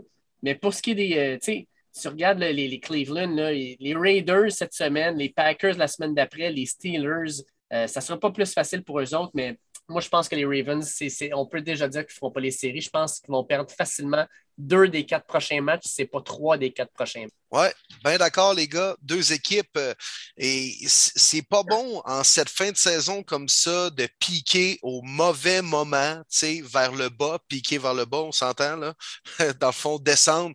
Euh, puis les Ravens et les Bills sont carrément, ils connaissent leur moins bon moment au pire moment, justement, de la saison. Euh, fait que moi, je pense que les, soit les Browns ou les Bengals vont terminer premier de la division Nord et peut-être même les Steelers. Puis j'ai bien l'impression que les Colts vont être là, tout comme les Chargers, pour les deux premiers spots de wildcard. Puis que les Bills, euh, autre gros match contre les Pats. Euh, les Dolphins également à pogner d'ici la fin de l'année, qui jouent du gros foot présentement. Euh, il y en a au moins une des deux qui va rater les séries, ça c'est sûr. Puis je vais y aller avec les Ravens. Hey, euh, on va aller vers la partie qui s'est déroulée su- euh, Sunday night, dimanche soir. Les Bears contre les Packers, la plus vieille rivalité de la N F L. Aaron Rodgers, ben, je pense que pour une autre fois, a montré que ben, he owns the Bears. Euh, pour la septième fois euh, de sa carrière, Aaron Rodgers a lancé quatre passes de toucher sans interception contre les Bears. quarante-cinq à trente. Y a-t-il quelque chose, euh, Marley, que tu as retenu de ce match-là? Y a-tu vraiment quelqu'un à demi qui pensait que les Bears auraient gagné? Euh, j'étais crampé en voyant les tweets, les messages. Oh, les Bears les tiennent, c'est pis ça. Hey, chill out, man. T'es à Green Bay. Rodgers Adams, tu sais que ça va closer, cette game-là. Comme de fait, un match monstrueux. Justin Fields, honnêtement, je commence à voir des petites lacunes, des petites raisons du pourquoi glisser. Genre de carrière qui va lire son premier jeu et qui va courir tout de suite après au lieu de regarder ses autres options. Et dans ce temps-là, tu fais pas long feu. On est quand même en première saison. Je, je lance vraiment pas la serviette. Il va être mieux entouré. Il va avoir un nouveau coach l'année prochaine et tout. Mais bref, euh, ça a été une petite inquiétude pour moi dans cette euh, rencontre-là. Euh, mais aucune surprise, les Packers qui ont dominé la deuxième demi. Mais c'était le fun quand même que le match ne soit pas en un sens les quatre quarts et que Jackie Grant a fait un premier ouais. retour de punt pour un toucher cette année. Ça fut un match plus excitant que je pensais. Oui, exactement. Au moins, ça a quand même été le fun à suivre. Je suis d'accord avec toi, Marty. Puis tu as euh, Robert Quinn, le joueur défensif des Bears, qui réussit un sac sur Rodgers au premier quart, puis qui fait comme ouais. tu sais, la ceinture, là, discount double check. Là. Puis là, tu as Rodgers qui le check à terre là, avec un air de comme « Ah oh, ouais, tu veux-tu vraiment réveiller la bête qui dort, man? » Puis par la suite, quatre passes de toucher, trois cents quelques verges, la routine, quoi. Fait que, ouais, Robert Quinn aurait peut-être pu se garder une petite chaîne. Juste uh, Justin Fields, là, il court souvent parce que je sais pas comment t'as vu, je sais pas si tu as vu comment il s'est fait ramasser dans les premières games là, qu'il ouais. a joué. Là, avec ah, une... ouais, non, c'était pas beau. Même, je pense qu'il il sait que si son premier read n'est pas là, cours mon homme parce que t'as un gars qui s'en vient de frapper, ça devrait pas être trop long. Puis euh, les Packers, là, euh, seule inquiétude, les unités spéciales. Euh, My God, ça n'a pas été une game facile pour les Packers. Puis je pense que leur coordonnateur d'unité spéciale a de la grosse job à faire parce que, ouf, ça peut être le genre de, de, de move dans, une, dans un match de série qui te tue une équipe. Il va falloir qu'ils fassent attention à ça. Monday Night Football. Je ne sais pas pour vous, messieurs, mais j'ai adoré cette rencontre-là. C'était bon. C'était exactement ce que je voulais voir. Serré jusqu'à la dernière seconde. Grosse rivalité entre les Rams et les Cardinals. On se souvient tous qu'au début de la saison, les Cardinals avaient battu les Rams alors qu'ils venaient de battre les Bucks. Donc, on disait que c'était l'équipe favorite et bang, les Cards les ont ramassés.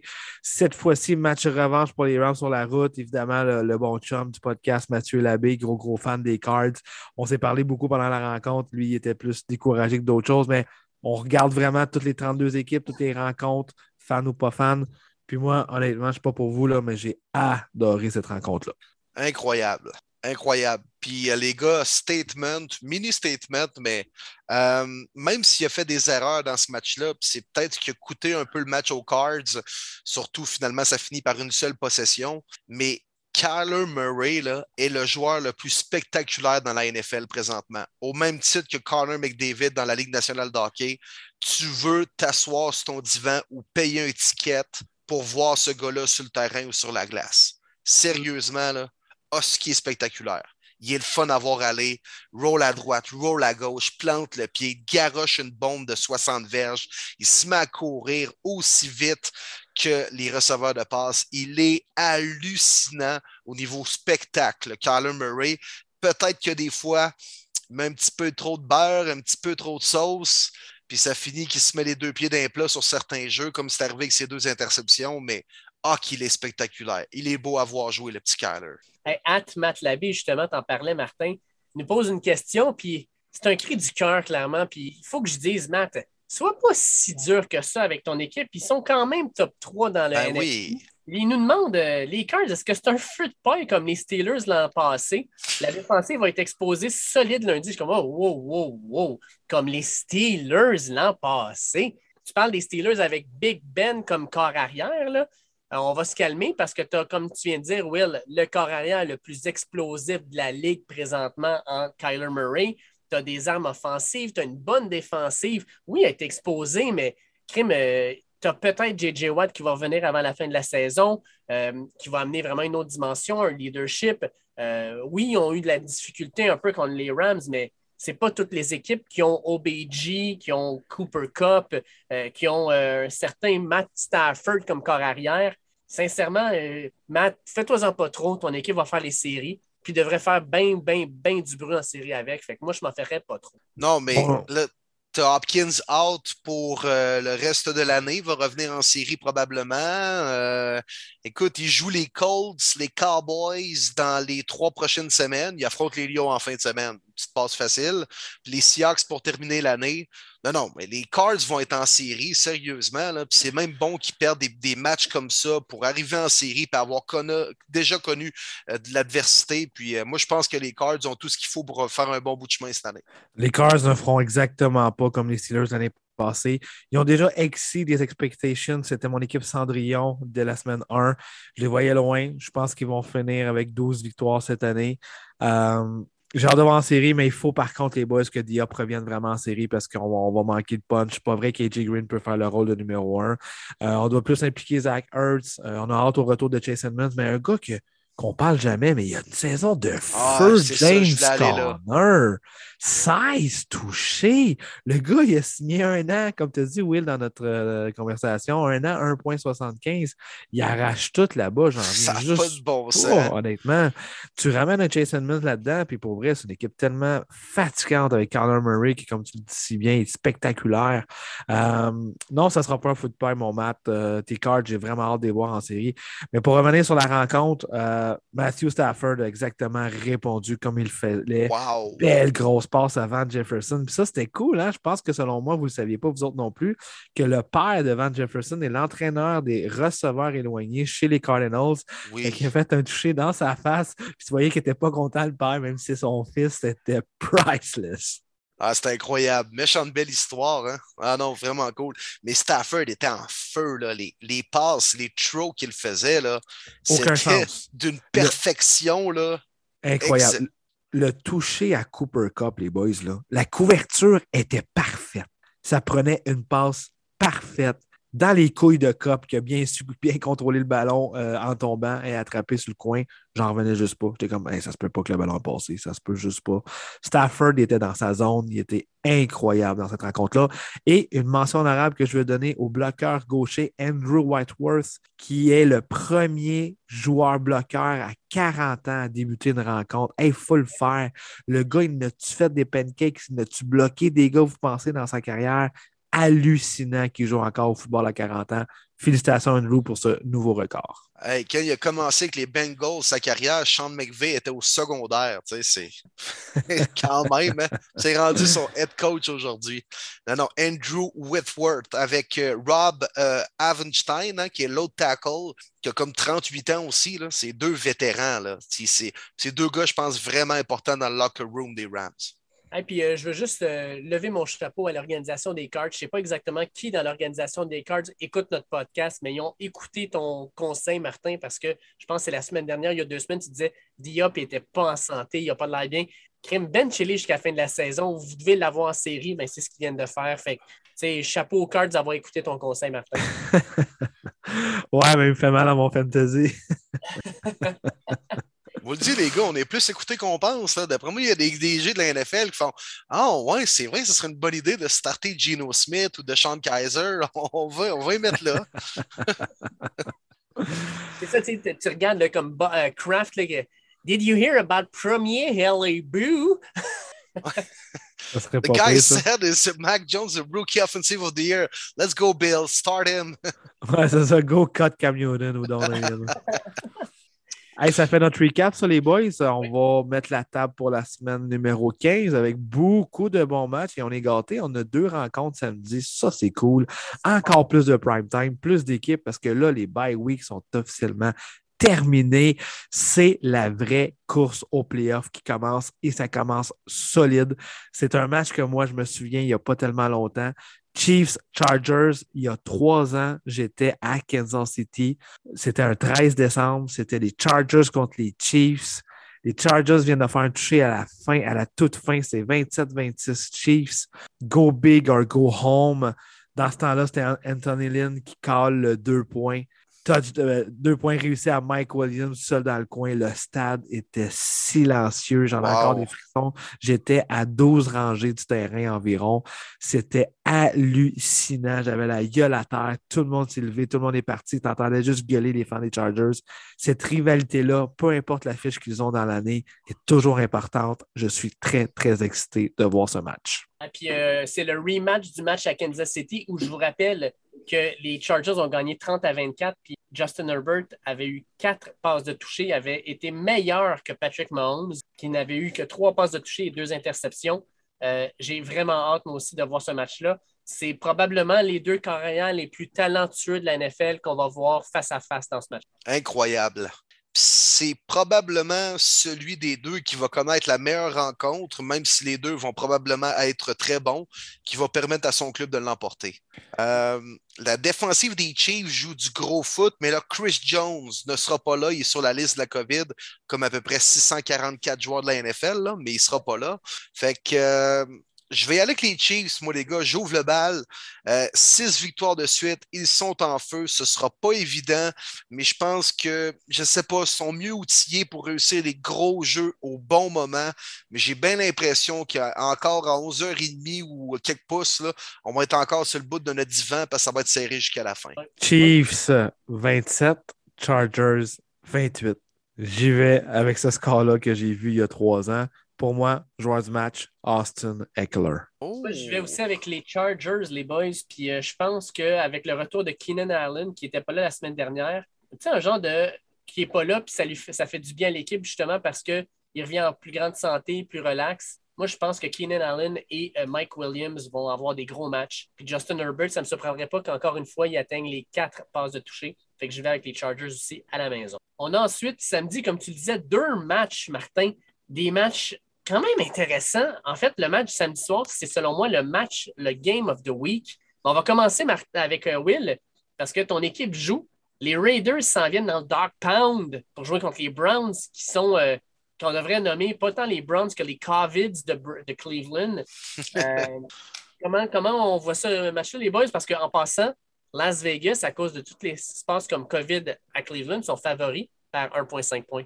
Euh, l'équipe B- probablement des Browns qui va être sur le terrain, mais je déteste pas que ce soit Case Keenum comme corps partant. Il a fait la job contre les Broncos la seule fois qu'il euh, a été partant cette année. C'est un gars qui en a vu d'autres, c'est un gars d'expérience, qui en fait pas trop, qui connaît la limite de ce qu'il peut faire, mais qui excelle aussi parfois. C'est un gars qui est capable de réussir des bons jeux au bon moment. Euh... Je suis content de pogner les Raiders, mettons, là, avec euh, à peu près quatre cents joueurs sur la liste de la COVID. Euh, je pense que les Raiders qui viennent de se faire piler d'en face contre les Chiefs puis qui viennent de perdre, je pense, leurs trois derniers matchs, c'est le meilleur ad- adversaire pour euh, l'équipe B- des Browns. Donc, je vais y aller avec mon club parce que je pense quand même qu'un gars comme Myles Garrett, à moins qu'il ne teste pas positif d'ici la fin de la semaine, va être capable de, de, de, d'être un game changer dans cette rencontre-là. Nick Chubb va courir avec le ballon. Ça va être primordial De, d'établir le jeu au sol, même s'il manque des O-line, D'Ernest Johnson pour remplacer Kareem Hunt.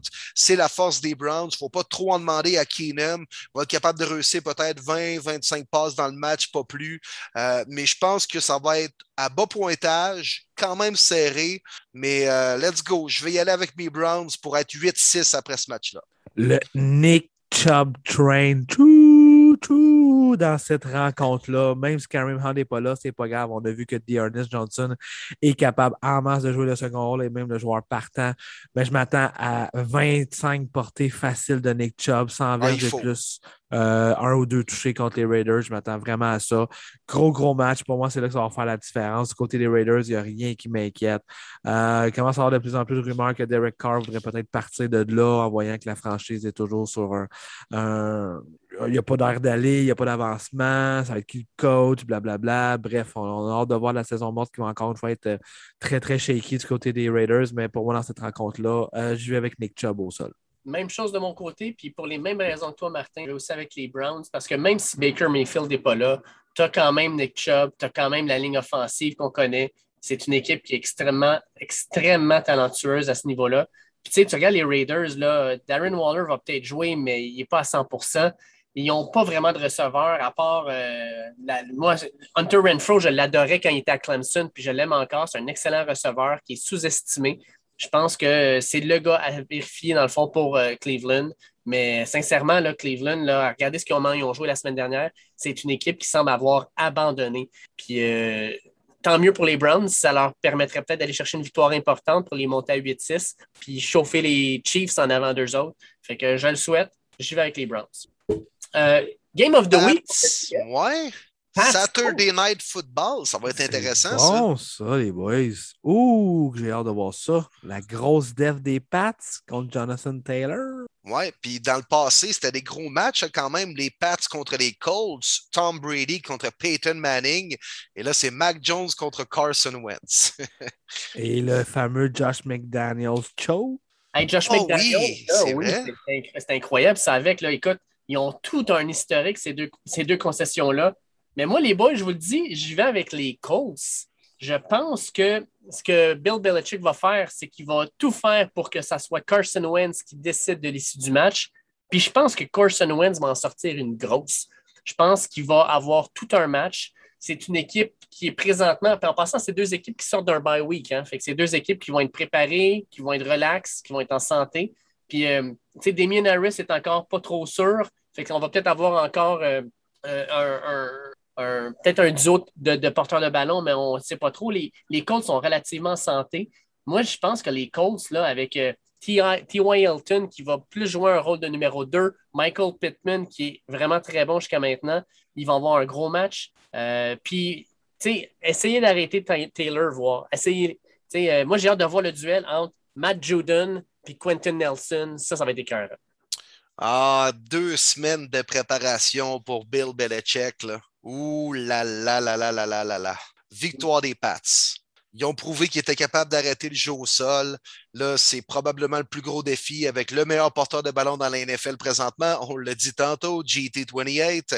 Ça va être serré, ça va être bon, mais je pense que les Pats, défensivement, vont être capables de stopper l'attaque au sol moindrement, puis des fois peut-être forcer justement Carson Wentz en troisième essai à lancer le ballon au lieu d'aller chercher un court gain pour aller chercher le premier essai. Euh, donc, euh, je vais y aller avec les Pats. Un peu plus d'expérience. Ils sont sur un air d'aller sept victoires de suite pour les Pats. Euh, donc, je vais y aller avec le bon vieux Bill. Deux semaines de préparation, c'est jamais, jamais bon de l'affronter dans ces situations-là. Ah, yeah, yeah, je suis vraiment mitigé. J'adore vos points, messieurs. Ah. Mais je vais aller avec les Colts. Je pense que c'est un statement de rencontre. Euh, les Pats, cette victoire de suite, je crois, de mémoire. Euh, ouais, c'est pas vrai qu'ils vont avoir aucune défaite d'ici la fin de l'année. Je pense que ça va être cette rencontre-là. J'ai hâte de voir la stratégie de Bill. Est-ce que Mac Jones va avoir plus que trois passes tentées dans la rencontre? Mais farce à part, euh, je pense qu'il va vouloir lui aussi jouer au sol beaucoup pour contrer justement les Colts et forcer Carson Wentz, comme tu as bien dit, David, à lancer plus le ballon. Mais je pense qu'ils vont se faire avoir dans leur propre jeu. Euh, je pense que ça va être les Colts qui vont être capables de contrer le ballon et Taylor va continuer à bien courir. Pas un match monstrueux parce que j'aime beaucoup la def des Pats, euh, sauf que je vais plus prendre les armes que Carson Wentz. que Carson Wentz a au lieu de ceux de Mac Jones. Victoire des Colts, mais j'ai extrêmement hâte de voir. Mais moi, je pense que Mac Jones va être un facteur dans ce match-là. Hein. Souvent, quand Bill joue d'une façon une rencontre, là, tu te prépares en fonction, mettons, d'arrêter le jeu au sol ou que défensivement, ils vont blitzer. Le whoop, il arrive avec un nouveau plan de match complètement. Fait que là, tu dois t'ajuster en cours de rencontre. Fait que euh, moi, j'ai bien l'impression qu'on va avoir une petite dose de Mac Jones en fin de semaine dans un dôme et non pas euh, dans le vent de la Bills Mafia de soixante-dix kilomètres heure à Buffalo à moins dix. Parlons-en de la Bills Mafia, parce que dimanche à une heure, on a les Panthers qui s'en vont jouer euh, chez les Bills de Buffalo. Euh, moi, je pense sincèrement que les Bills vont gagner ça et vont se remettre sur la petite traque de la victoire. Là. Ah, il faut, il faut, là. S'ils sont rendus au point de perdre contre les Panthers, les fucking Cam Newton à la maison, là, les Bills sont, en vra- sont vraiment rendus bas. Là. Euh, je pense qu'ils vont gagner, mais ce ne sera pas convaincant. Tu sais, les fans des Bills vont être là, ouais, on a gagné, mais calvaire que cette fin de saison-là est difficile. Et puis, tu sais, ils sont favoris par dix virgule cinq.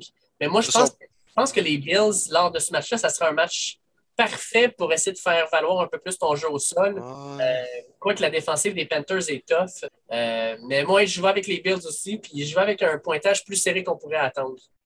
Euh, non, Josh Allen n'est pas en santé, là. Ouais, mais je pense pas. Même si ça serait... Ben non, peut-être pas Trubisky, là, mais... Oh, non, Trubisky, come on! Ah, non, je pense pas. Le La fameux deuxième Panthers... choix total. Ouais, mais non, Cam Newton, P J Walker, il n'y a rien qui fonctionne dans l'offensive des Panthers. J'aime beaucoup, beaucoup, beaucoup la tertiaire des Bills, qui est une des meilleures, sinon la meilleure, selon moi. Ben, c'est sûr que suite à la blessure de Tre'Davious White, c'est différent, mais avec lui, pour moi, c'est la meilleure tertiaire. Euh, non, je pense que c'est une victoire convaincante des Bills. J'ai hâte de voir euh, comment Josh Allen euh, va bien lancer cette rencontre-là. On sait qu'Emmanuel Sanders ne sera pas là. Je veux voir plus de Devin Singletary. Euh, ça va être low score, mais je pense que Panthers marqueront vraiment pas beaucoup de points. C'est là que ça va faire la différence. Je vais avec une victoire des Bills par dix, mais style vingt dix. Même. Les Cardinals, les gars, contre les Lions, deux anciens premiers choix au total qui s'affrontent. Il y en a un qui a une belle carrière, puis il y en a, une, il y en a un autre qui en a une moins belle. Je vous laisse deviner euh, qui euh, sont les deux. Ben, moi, effectivement, avec... en voyant la femme de Jared Goff et en voyant son compte de banque, il a vraiment bien réussi. C'est ça que tu le dis, Will? Oui, effectivement. Il y en a un qui a quand même une finale du Super Bowl, tu sais. C'est vrai, aussi. Sauf qu'il y en a un qui a un trophée Iceman, au moins. Oui, j'avoue, j'avoue. Mais écoute, les Cardinals, je pense qu'eux vont avoir une victoire convaincante aussi. Ils sont favoris par treize, puis ça ne me surprendrait pas qu'ils gagnent par plus de vingt. Euh, je ne vois pas comment les Lions vont être capables de rivaliser avec la puissance qu'est les Cardinals. Puis tu sais, les Cardinals, actuellement, sept zéro sur la route. sept zéro. trois à trois. trois à trois à la maison, là, mais sept zéro sur la route. Puis là, ils s'en vont jouer sur la route, oui, mais dans un dôme à Détroit. Fait que je pense qu'ils vont se sentir comme à la maison, mais avec une fiche gagnante. Bon, c'est ça que j'allais dire. C'est-tu vraiment joué sur la route à Détroit, là? Mis à part que c'est plate, c'est laid, tout a explosé, puis que ça sent le gaz de Ford, là. Il n'y a pas grand-chose qui se passe à Détroit, là. Un dôme ah, bleu, par exemple, Will. Un dôme un bleu. Dôme, un dôme bleu, c'est vrai. Avec peut-être une chance de voir Eminem chanter l'hymne national. Hey, mais c'est fou, pareil, les boys, que les Cards sont trois trois à domicile puis sept zéro sur la route. Ça, ça me fait capoter. Je peux pas croire qu'une équipe aussi bonne ne soit pas capable de mieux gagner que ça à domicile. Mais ça va bien continuer sur la route pour les Cards. On n'a pas besoin vraiment d'en parler plus. Euh, Cards, easy. Jets contre Dolphins maintenant. Et les Dolphins, s'ils gagnent ce match-là, c'est une équipe qui est maintenant à cinq cents, sept sept, alors qu'ils étaient un sept il y a de ça cinq semaines. Est-ce que les Dolphins arrivent à cinq cents, les boys? Oui, oui, oui. Easy. Quel renversement de situation! Wow! Incroyable. Wow. Flores a gagné sa job. Puis là, les gars, on se le fait remettre sur le nez un peu parce que selon certains, on ne vante pas assez Tua puis tout ça. Moi, je suis désolé, là, c'est pas lui qui a remis les Dolphins sur la map et sur les rails. Là. Il joue bien, c'est correct, gagne des matchs. Tu sais, ils ont gagné des matchs qu'ils devaient gagner aussi, les Dolphins. Là. Mis à part les Ravens, peut-être dans leur séquence, là, c'est pas mal tout quand même des matchs qui étaient à leur portée. Tu dois les gagner, ces matchs-là. Puis il n'y a jamais vraiment de match facile dans la N F L, sauf quand t'affrontes les Lions, mais quand même. Pas de match facile dans la N F L. Alors, il faut leur donner. Tua joue bien, surtout la défensive. Ils vont battre les Jets en fin de semaine, mais il ne faut pas s'énerver. C'est juste ça, non? Non, exact. Euh, j'ai vu des débats euh, sur Twitter concernant comme quoi que même moi, je préférais Deshaun Watson que Tua. Je ne change pas mon dix. Pour moi, euh, Deshaun Watson sur le terrain, ah oui, top cinq Q B, il peut t'emmener ailleurs facilement. Euh, c'est sûr que là, c'est, c'est troublant. On n'a toujours pas de nouvelles. On parle que janvier, ça devrait être notre première apparition devant la jury. Ça peut être encore très, très long, son histoire, mais on parle strictement football ici. Clair pour moi qu'il n'y a aucune comparaison. Est-ce que toi, ça va bien? Absolument que ça va bien. Maintenant, reste à savoir, c'est-tu vraiment le corps qui va t'emmener ailleurs? Je ne le sais pas, mais si tu as la chance de mettre la main sur un déchant, pour moi, tu y vas, Aline, tu y vas. Mais là, on va parler actuellement, présentement, c'est toi le corps qui est là. Ça se passe bien, mais pour moi aussi, c'est la défensive qui a step up. Ça se passe tellement bien. Puis les Jets sont tout croche, c'est très facile. Hey, sérieux, les boys, là, la, le slate à une heure, là, dimanche, ouf! On a parlé Bills Panthers. Les Bills sont favoris par dix virgule cinq. Les Cards par treize points. Les Dolphins sont favoris par dix points. On va parler du match suivant dans quelques secondes, mais les Cowboys, les Giants, les Cowboys sont favoris par dix virgule cinq. On a les Texans contre les Jaguars. Ouf, hey, euh, sérieux, là, s'il y a un dimanche où vous voulez regarder comme des games un peu plus tard, ben profitez-en puis profitez de votre dimanche matin ou début d'après-midi pour aller dehors parce que, ouf, que ça ne sera pas écœurant. Non, mais il y a deux matchs intéressants à treize heures dont on n'a pas mentionné, justement. C'est ouais, peut-être pour exact. Ça que tu disais que c'est... Mais les W F T contre les Eagles puis euh, Titans Steelers, moi, je trouve ça intéressant quand même. Oui, ça a ouais. un petit quelque chose. Ça, j'avoue. Mais on va commencer Titans par... Steelers, oui. Ben, ouais. Vas-y, Dave. On va ouais. commencer avec Cowboys-Giants puis on va embarquer dans ces games-là après. Euh, Cowboys-Giants... Euh... Hey, c'est Jason Garrett qui pourra affronter son ancienne équipe. Ah oh non, c'est vrai. Il a aussi il a été congédié. Est-ce que vous pensez que les Cowboys vont transporter leur banc aussi aux Giants? Hey, faut-tu être baveux, Esti? Hey, c'est une joke, ça, hey, sérieusement. Là. Ah, quand j'ai vu ça, c'est ben voyons, c'est cave, ça, ça n'a pas de bon. Avez-vous comme... déjà euh, reçu du monde à souper, les gars, qui, ont, qui amenaient leurs propres ustensiles? Ou leur propre banc? Non, non, mais je te le jure, moi, j'ai déjà vu du monde faire ça. Je ah, trouvais ouais? ça insultant Sérieux? Pour les autres. Là. C'est comme, ah, moi, euh, je sais pas si tes ustensiles sont assez propres, là, ou euh, qui, qui a mis la main là-dessus. Là. Ben, fait que je vais amener mes donc. propres ustensiles. Comme les estis de fendants qui méritent une claque sur la gueule, qui traînent leur couteau à steak. Je te le plante où tu veux, ton couteau, man. C'est comme moi, j'ai un couteau à steak, là, puis ça coupe euh, vraiment bien. Là. Ben, euh, tu peux-tu fermer ta gueule? Ah, moi, bon, ce monde-là, je, je leur servirais des nouilles. Ah oui, prends-les ton couteau à steak. Ouais, c'est ça. Du spaghetti au beurre comme je mangeais dans mes tournois Pee-Wee ou hockey. Mais finalement, non, vous n'avez jamais reçu quelqu'un qui, qui amenait ses propres ustensiles? Ah, pas encore. Euh, non, jamais, jamais arrivé. Écoute, vous avez des moi, bons amis, au moins. Écoute, Will, moi, je tiens à dire que mes ustensiles sont propres, les tiens, je ne sais pas. Ouais. C'est même pas chez moi le pire. Ben, chez moi, j'aurais compris. Là. Je fais, ouais, hey, Chris, c'est une bonne idée d'amener tes propres ustensiles. Il va en avoir moins à laver, yes sir. T'es prévoyant, j'aime ça. Ouais. Euh, pour le match, je suis vraiment pas d'accord avec la cote dix virgule cinq. Ça a toujours, toujours, toujours été une grosse rivalité Cowboys-Giants, peu importe la situation des équipes. Euh, Dak me fait peur. L'offensive des Cowboys me fait peur. Ils vont gagner, encore une fois, grâce à la défensive, parce que c'est pas vrai que Mike Glennon va faire gagner les Giants. Mais euh, moi, cette, ce match-là, peut-être contrairement à vous, moi, il m'intéresse. Je veux voir l'offensive des Cowboys step up.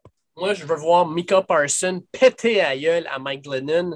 Euh, je veux voir le coup de Mike Glennon s'étirer. C'est comme la tête deux, d'un bord. Oui, c'est ça, la tête d'un bord, le corps de l'autre. Je, je veux voir ça par Micah Parsons. Ça serait le fun. Ça serait le fun. Ça serait l'attrait de ce match-là. Ouais. Mais un, un peu comme Marty, puis, puis comme toi, Dave, ben, victoire des Cowboys, mais ce ne sera pas convaincant. Là. Peut-être genre vingt à treize. Tu sais, à la fin, Glennon va être à la ligne de trente avec encore une chance, entre guillemets, de créer l'égalité. Là. Mais ça va être quand même une victoire des Cowboys. Là, on parle... On parlait d'un match justement intéressant, les W F T qui s'en vont jouer à Philadelphie contre les Eagles. Un match important pour les deux équipes qui sont à six sept. Puis euh, en passant, les Eagles un et quatre à la maison. Euh, on voit quoi là-dedans? Hey. Ça va être bon, ça. Oui, ça va être bon. Ça pourrait aller des deux côtés. Euh, les Eagles reviennent d'un bye week. W F T, euh, là, Tyler Tequila a une équipe, a le temps de niaiser, n'a pas été capable de finir le match. Là. C'est euh, Kyle Allen qui est arrivé euh, en relève. Kyle Allen qui a la COVID, by the way. En plus, ouais. oh, c'est yeah. une relève, je ne suis pas sûr. Là. Fait que, ouais, bon, il y a avec les Eagles, moi. Ouais, joue au sol, euh, un petit peu de Jalen Hurts, ou ça va-tu être Hurts, ou bien Pinchmu Garner? Ben, Pinchmu, il n'est pas mauvais pantoute, bon. Mais non. Mais euh... Dans les deux cas, je vais y aller avec les Aigles. Ouais, moi aussi, je vais avec les Aigles parce que je suis pas sûr quand l'équipe va jouer la rencontre. Puis si c'est pas Kyle Allen, j'en ai aucune idée c'est qui le troisième quart de cette équipe-là. C'est un euh... certain euh, Fitzpatrick qui n'est pas là non plus. Fait qu'il faudrait probablement qu'il prenne un receveur puis lui dise samedi soir, « By the way, tu vas être le corps arrière de notre équipe. » Il n'y en a pas d'autres? Il n'y en a pas d'autres. Ils ont trois corps arrière, puis là, ben, Heineke, il est mieux de rester en santé parce que c'est la dernière ligne de défense. Aïe, aïe, aïe, aïe. Non, non, je vais y aller avec les Eagles, puis euh, mention honorable, il faut en parler, Darius Lee qui connaît tout un comeback euh, cette année. L'année passée, il était mauvais. Cette année, il est parmi l'élite des demi-coups. Mm. Oui, incroyable. Je pense qu'il y a trois touchés défensifs, trois ou quatre. Oui. Incroyable. Il est solide. Oui, ils ont une bonne défensive quand même, les Eagles. Là. Le bon vieux Fletcher Cox là, fait encore la job dans le centre. Écoute, mine de rien, ils gagnent ce match-là, ils sont sept sept. Là. Ouais. Ouais. Je vais avec les Eagles, moi aussi, les boys, pour les mêmes raisons que vous autres. Je pense que Washington est trop magané au poste de corps pour avoir une bonne game. Fait que, ouais, je vais avec les Eagles. Puis, t'en as parlé tantôt, Will. Euh, Titans-Steelers, c'est l'autre bonne game à une heure. Euh, ça aussi, là, tu sais, les Titans à neuf quatre, les Steelers à six six un. Pour moi, là, les Steelers... En anglais, on dit que c'est le kitchen, le, le kitchen sink game. C'est la game où tu dois tout faire pour gagner parce que je pense que si les Steelers perdent ce match-là, c'est terminé. Ouais. Euh, moi, c'est pas ce que je souhaite, surtout pour mes Browns, mais je pense que les Steelers vont gagner. Ils ont bien fini la deuxième demi, puis euh, Big Ben... Euh, On retrouvait euh, des, des airs de jeunesse avec des, des belles passes. Euh, les Titans, euh, c'est pas convaincant. Fait que je vais y aller avec les Steelers. Euh, j'ai l'impression que la défensive va donner pas mal de misère à Ryan Tannehill. On ne sera pas ca- capable de courir également. Donc, forcer Tannehill à passer le ballon, peut-être commettre des revirements. Najee Harris, c'est aussi euh, bonne deuxième demi contre les Vikings. Fait que c'est pas ce que je souhaite pour mon équipe, mais je vais y aller avec les Steelers.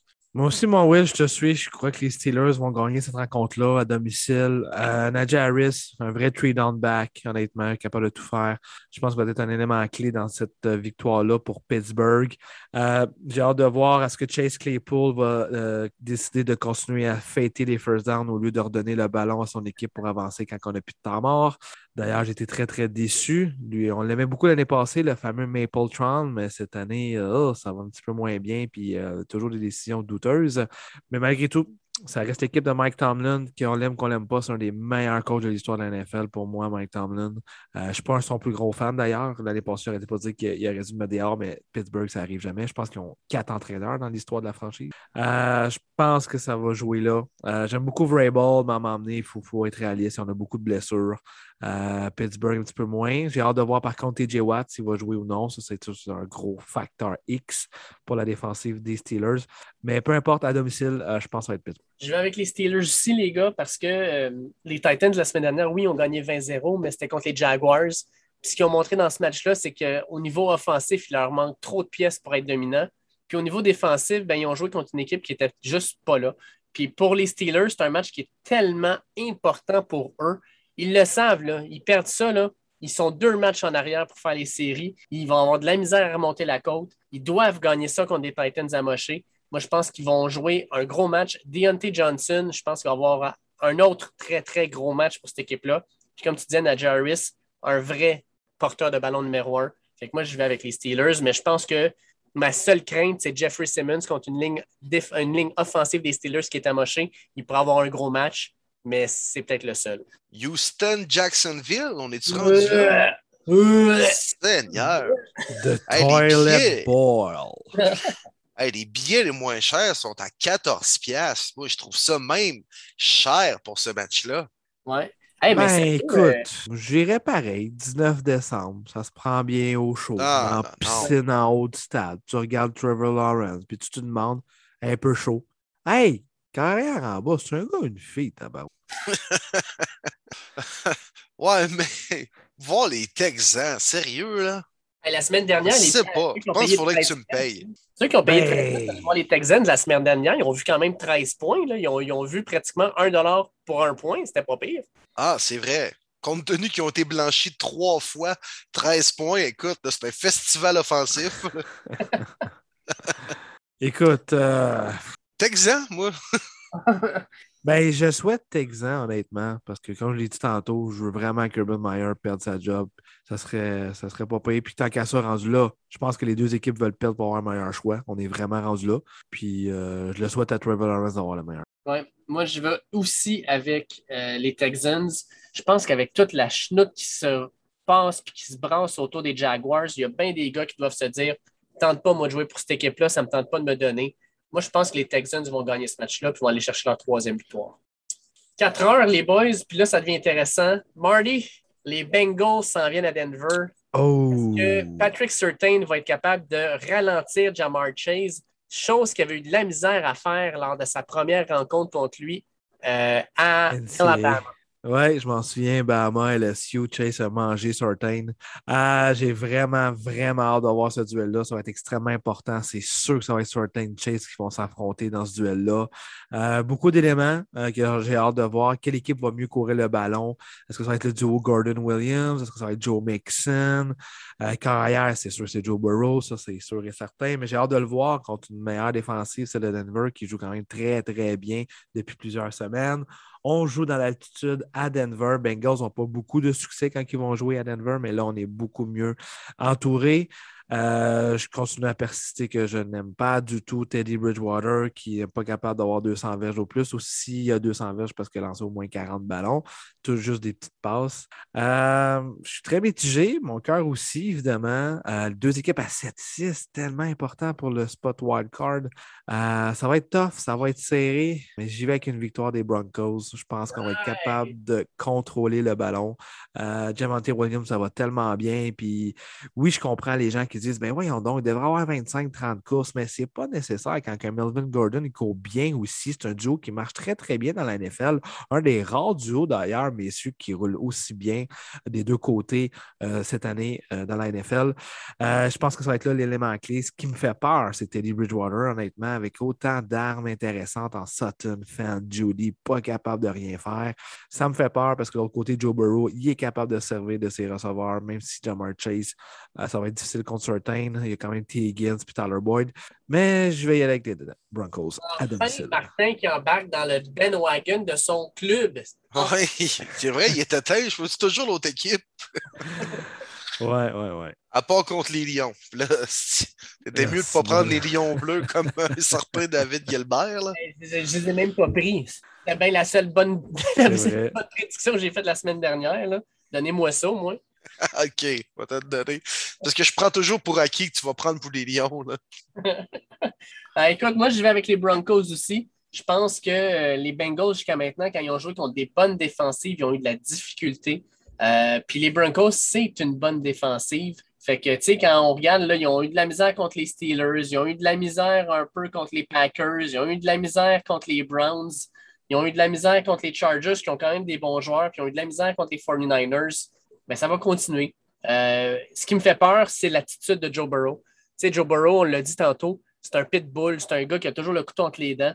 Puis, ben ça, c'est un, c'est un gars que tu ne peux jamais prendre pour compte. Tu ne peux jamais dire qu'il est battu. Fait que ça va être un match excitant. Vraiment, là, j'ai hâte de regarder ce match-là. Je vais avec les Broncos parce que j'ai le goût d'être dans ton bandwagon, mon Marty. Fait qu'on y va avec ça. Yeah. Ah, j'ai le goût aussi, les gars. J'ai vraiment le goût, mais ça va jouer euh, entre l'offensive des Bengals et la défensive des Broncos. Clairement, ce match-là se joue là parce que si Burrow, Chase et compagnie sont capables de marquer au moins vingt-cinq points, pense pas que les Broncos et Bridgewater vont être capables d'en faire autant. Marty, je pense que tu es un peu d'accord avec moi.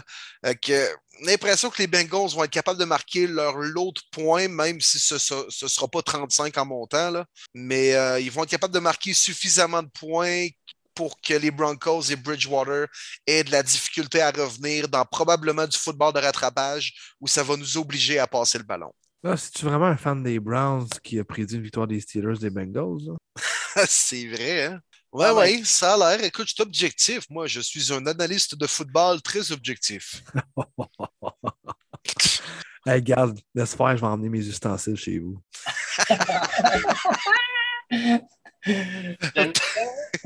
Puis en tout cas, si tu amènes ton couteau à steak, là, je peux pas te prédire comment ça va terminer. Hey, les boys, Falcons forty-niners, c'est le Shanahan Bowl.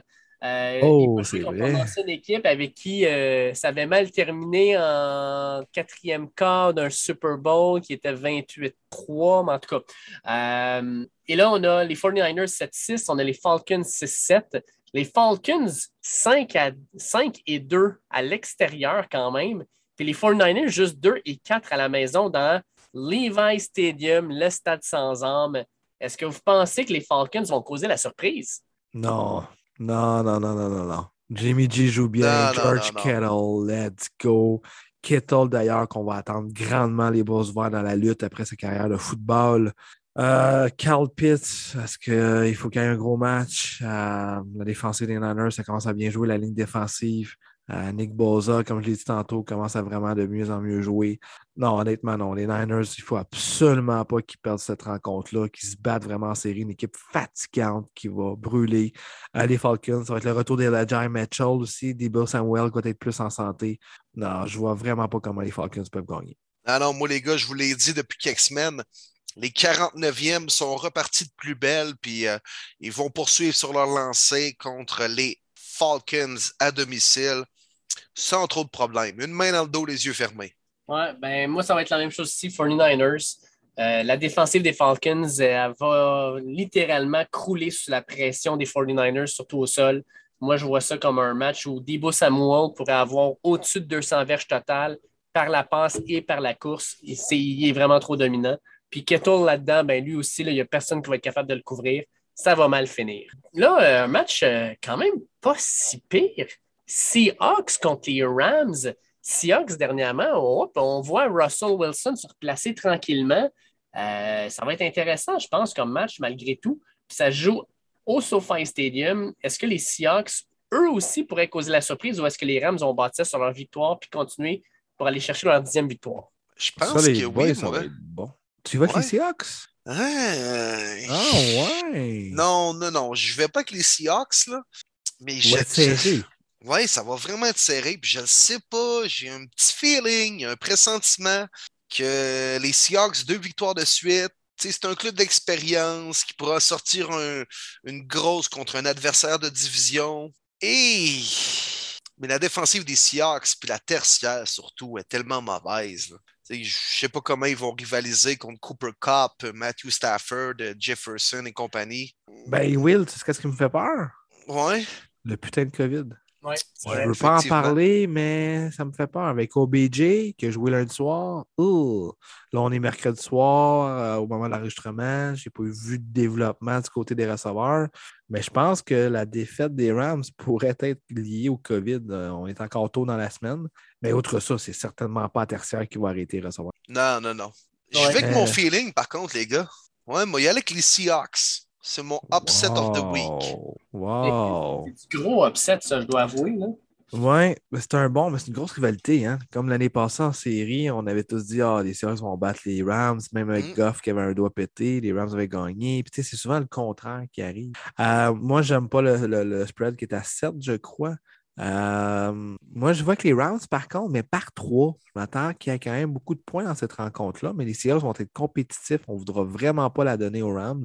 Euh, mais je pense que vraiment la différence, ça va être la tertiaire des Seahawks contre la tertiaire des Rams, qu'on est capable de, de, d'arrêter euh, des, des, des gros joueurs.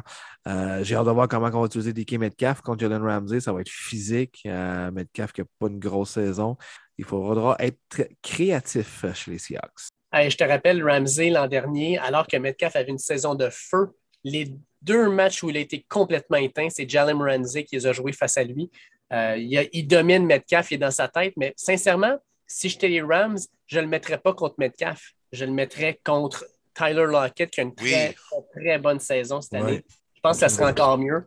Puis mais... il a un plus petit gabarit, donc c'est plus facile de jouer physique avec lui. Tandis que là, c'est une guerre vraiment de, de gros pipes, de gros bonhommes entre Ramsey et Metcalf, tandis que c'était peut-être un peu plus facile pour Ramsey de contrôler physiquement Lockett à la ligne de mêlée pour pas qu'il parte sur ses tracés très rapides, là, puisque c'est quand même un receveur très, très rapide. Oui, mais je vais avec les Rams. Je pense que les Rams à la maison, ils vont être capables d'aller gagner ce match-là, euh, surtout avec la grosse, grosse performance qui vient de sortir contre les Cards.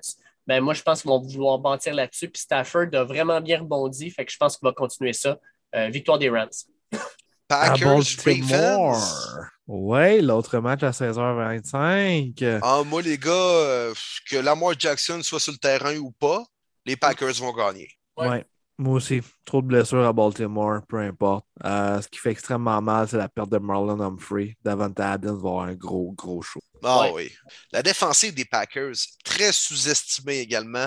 Euh, pour moi, les Packers, c'est peut-être la meilleure équipe dans la N F L présentement. Là, fait que, non, non. Même si Lamar Jackson est là, moi, je vois Aaron avoir pas trop de difficultés. La défensive faire la job, les Packers gagner un onzième match cette année. Ah, puis, sincèrement, pour les Packers, là, mettons qu'ils gagnent contre les Ravens, ils jouent contre les Browns, les Vikings et les Lions. Euh, pour les Packers, là, une saison de treize victoires pour eux autres, je pense que ça serait capable pour eux de, de, de, de solidifier leur number one seed dans le N F C. Puis là, là, moi, je veux voir ça. Je veux voir Tom Brady avec ses Bucks descendre encore une fois à Green Bay dans un match là, neigeux, froid au possible pour pouvoir déterminer qui s'en va au Super Bowl. Je veux revoir ça. Fait que moi, je vais avec une victoire des Packers avec l'idée que les Packers y vont pour le number one seed, puis on va avoir un autre match historique à Lambeau Field. Puis un Sunday Night Football qui aurait pu être vraiment meilleur si on parlait de là un an ou deux ans. Entre les Saints et les Buccaneers, mais... Ah là là, non. Check le duel de Q B, toi, dimanche ah, soir. Non, non, non. Tom non. Brady contre Tyson Hill, my boy. Quel duel de corps arrière. Non, mais sérieux, les gars, là, on est servis. Deux futurs oh, Hall of Famer. Ben oui, deux légendes, deux goats à leur façon. Écoute, c'est la crème de la crème, là, je vois le vert. Là. Tout ça pour dire Buccaneers par quatorze. Oh, aïe, aïe, aïe. Hey, man, tu sens ça, tu sens ça de même, mais... De même. Je pense que je vais te suivre.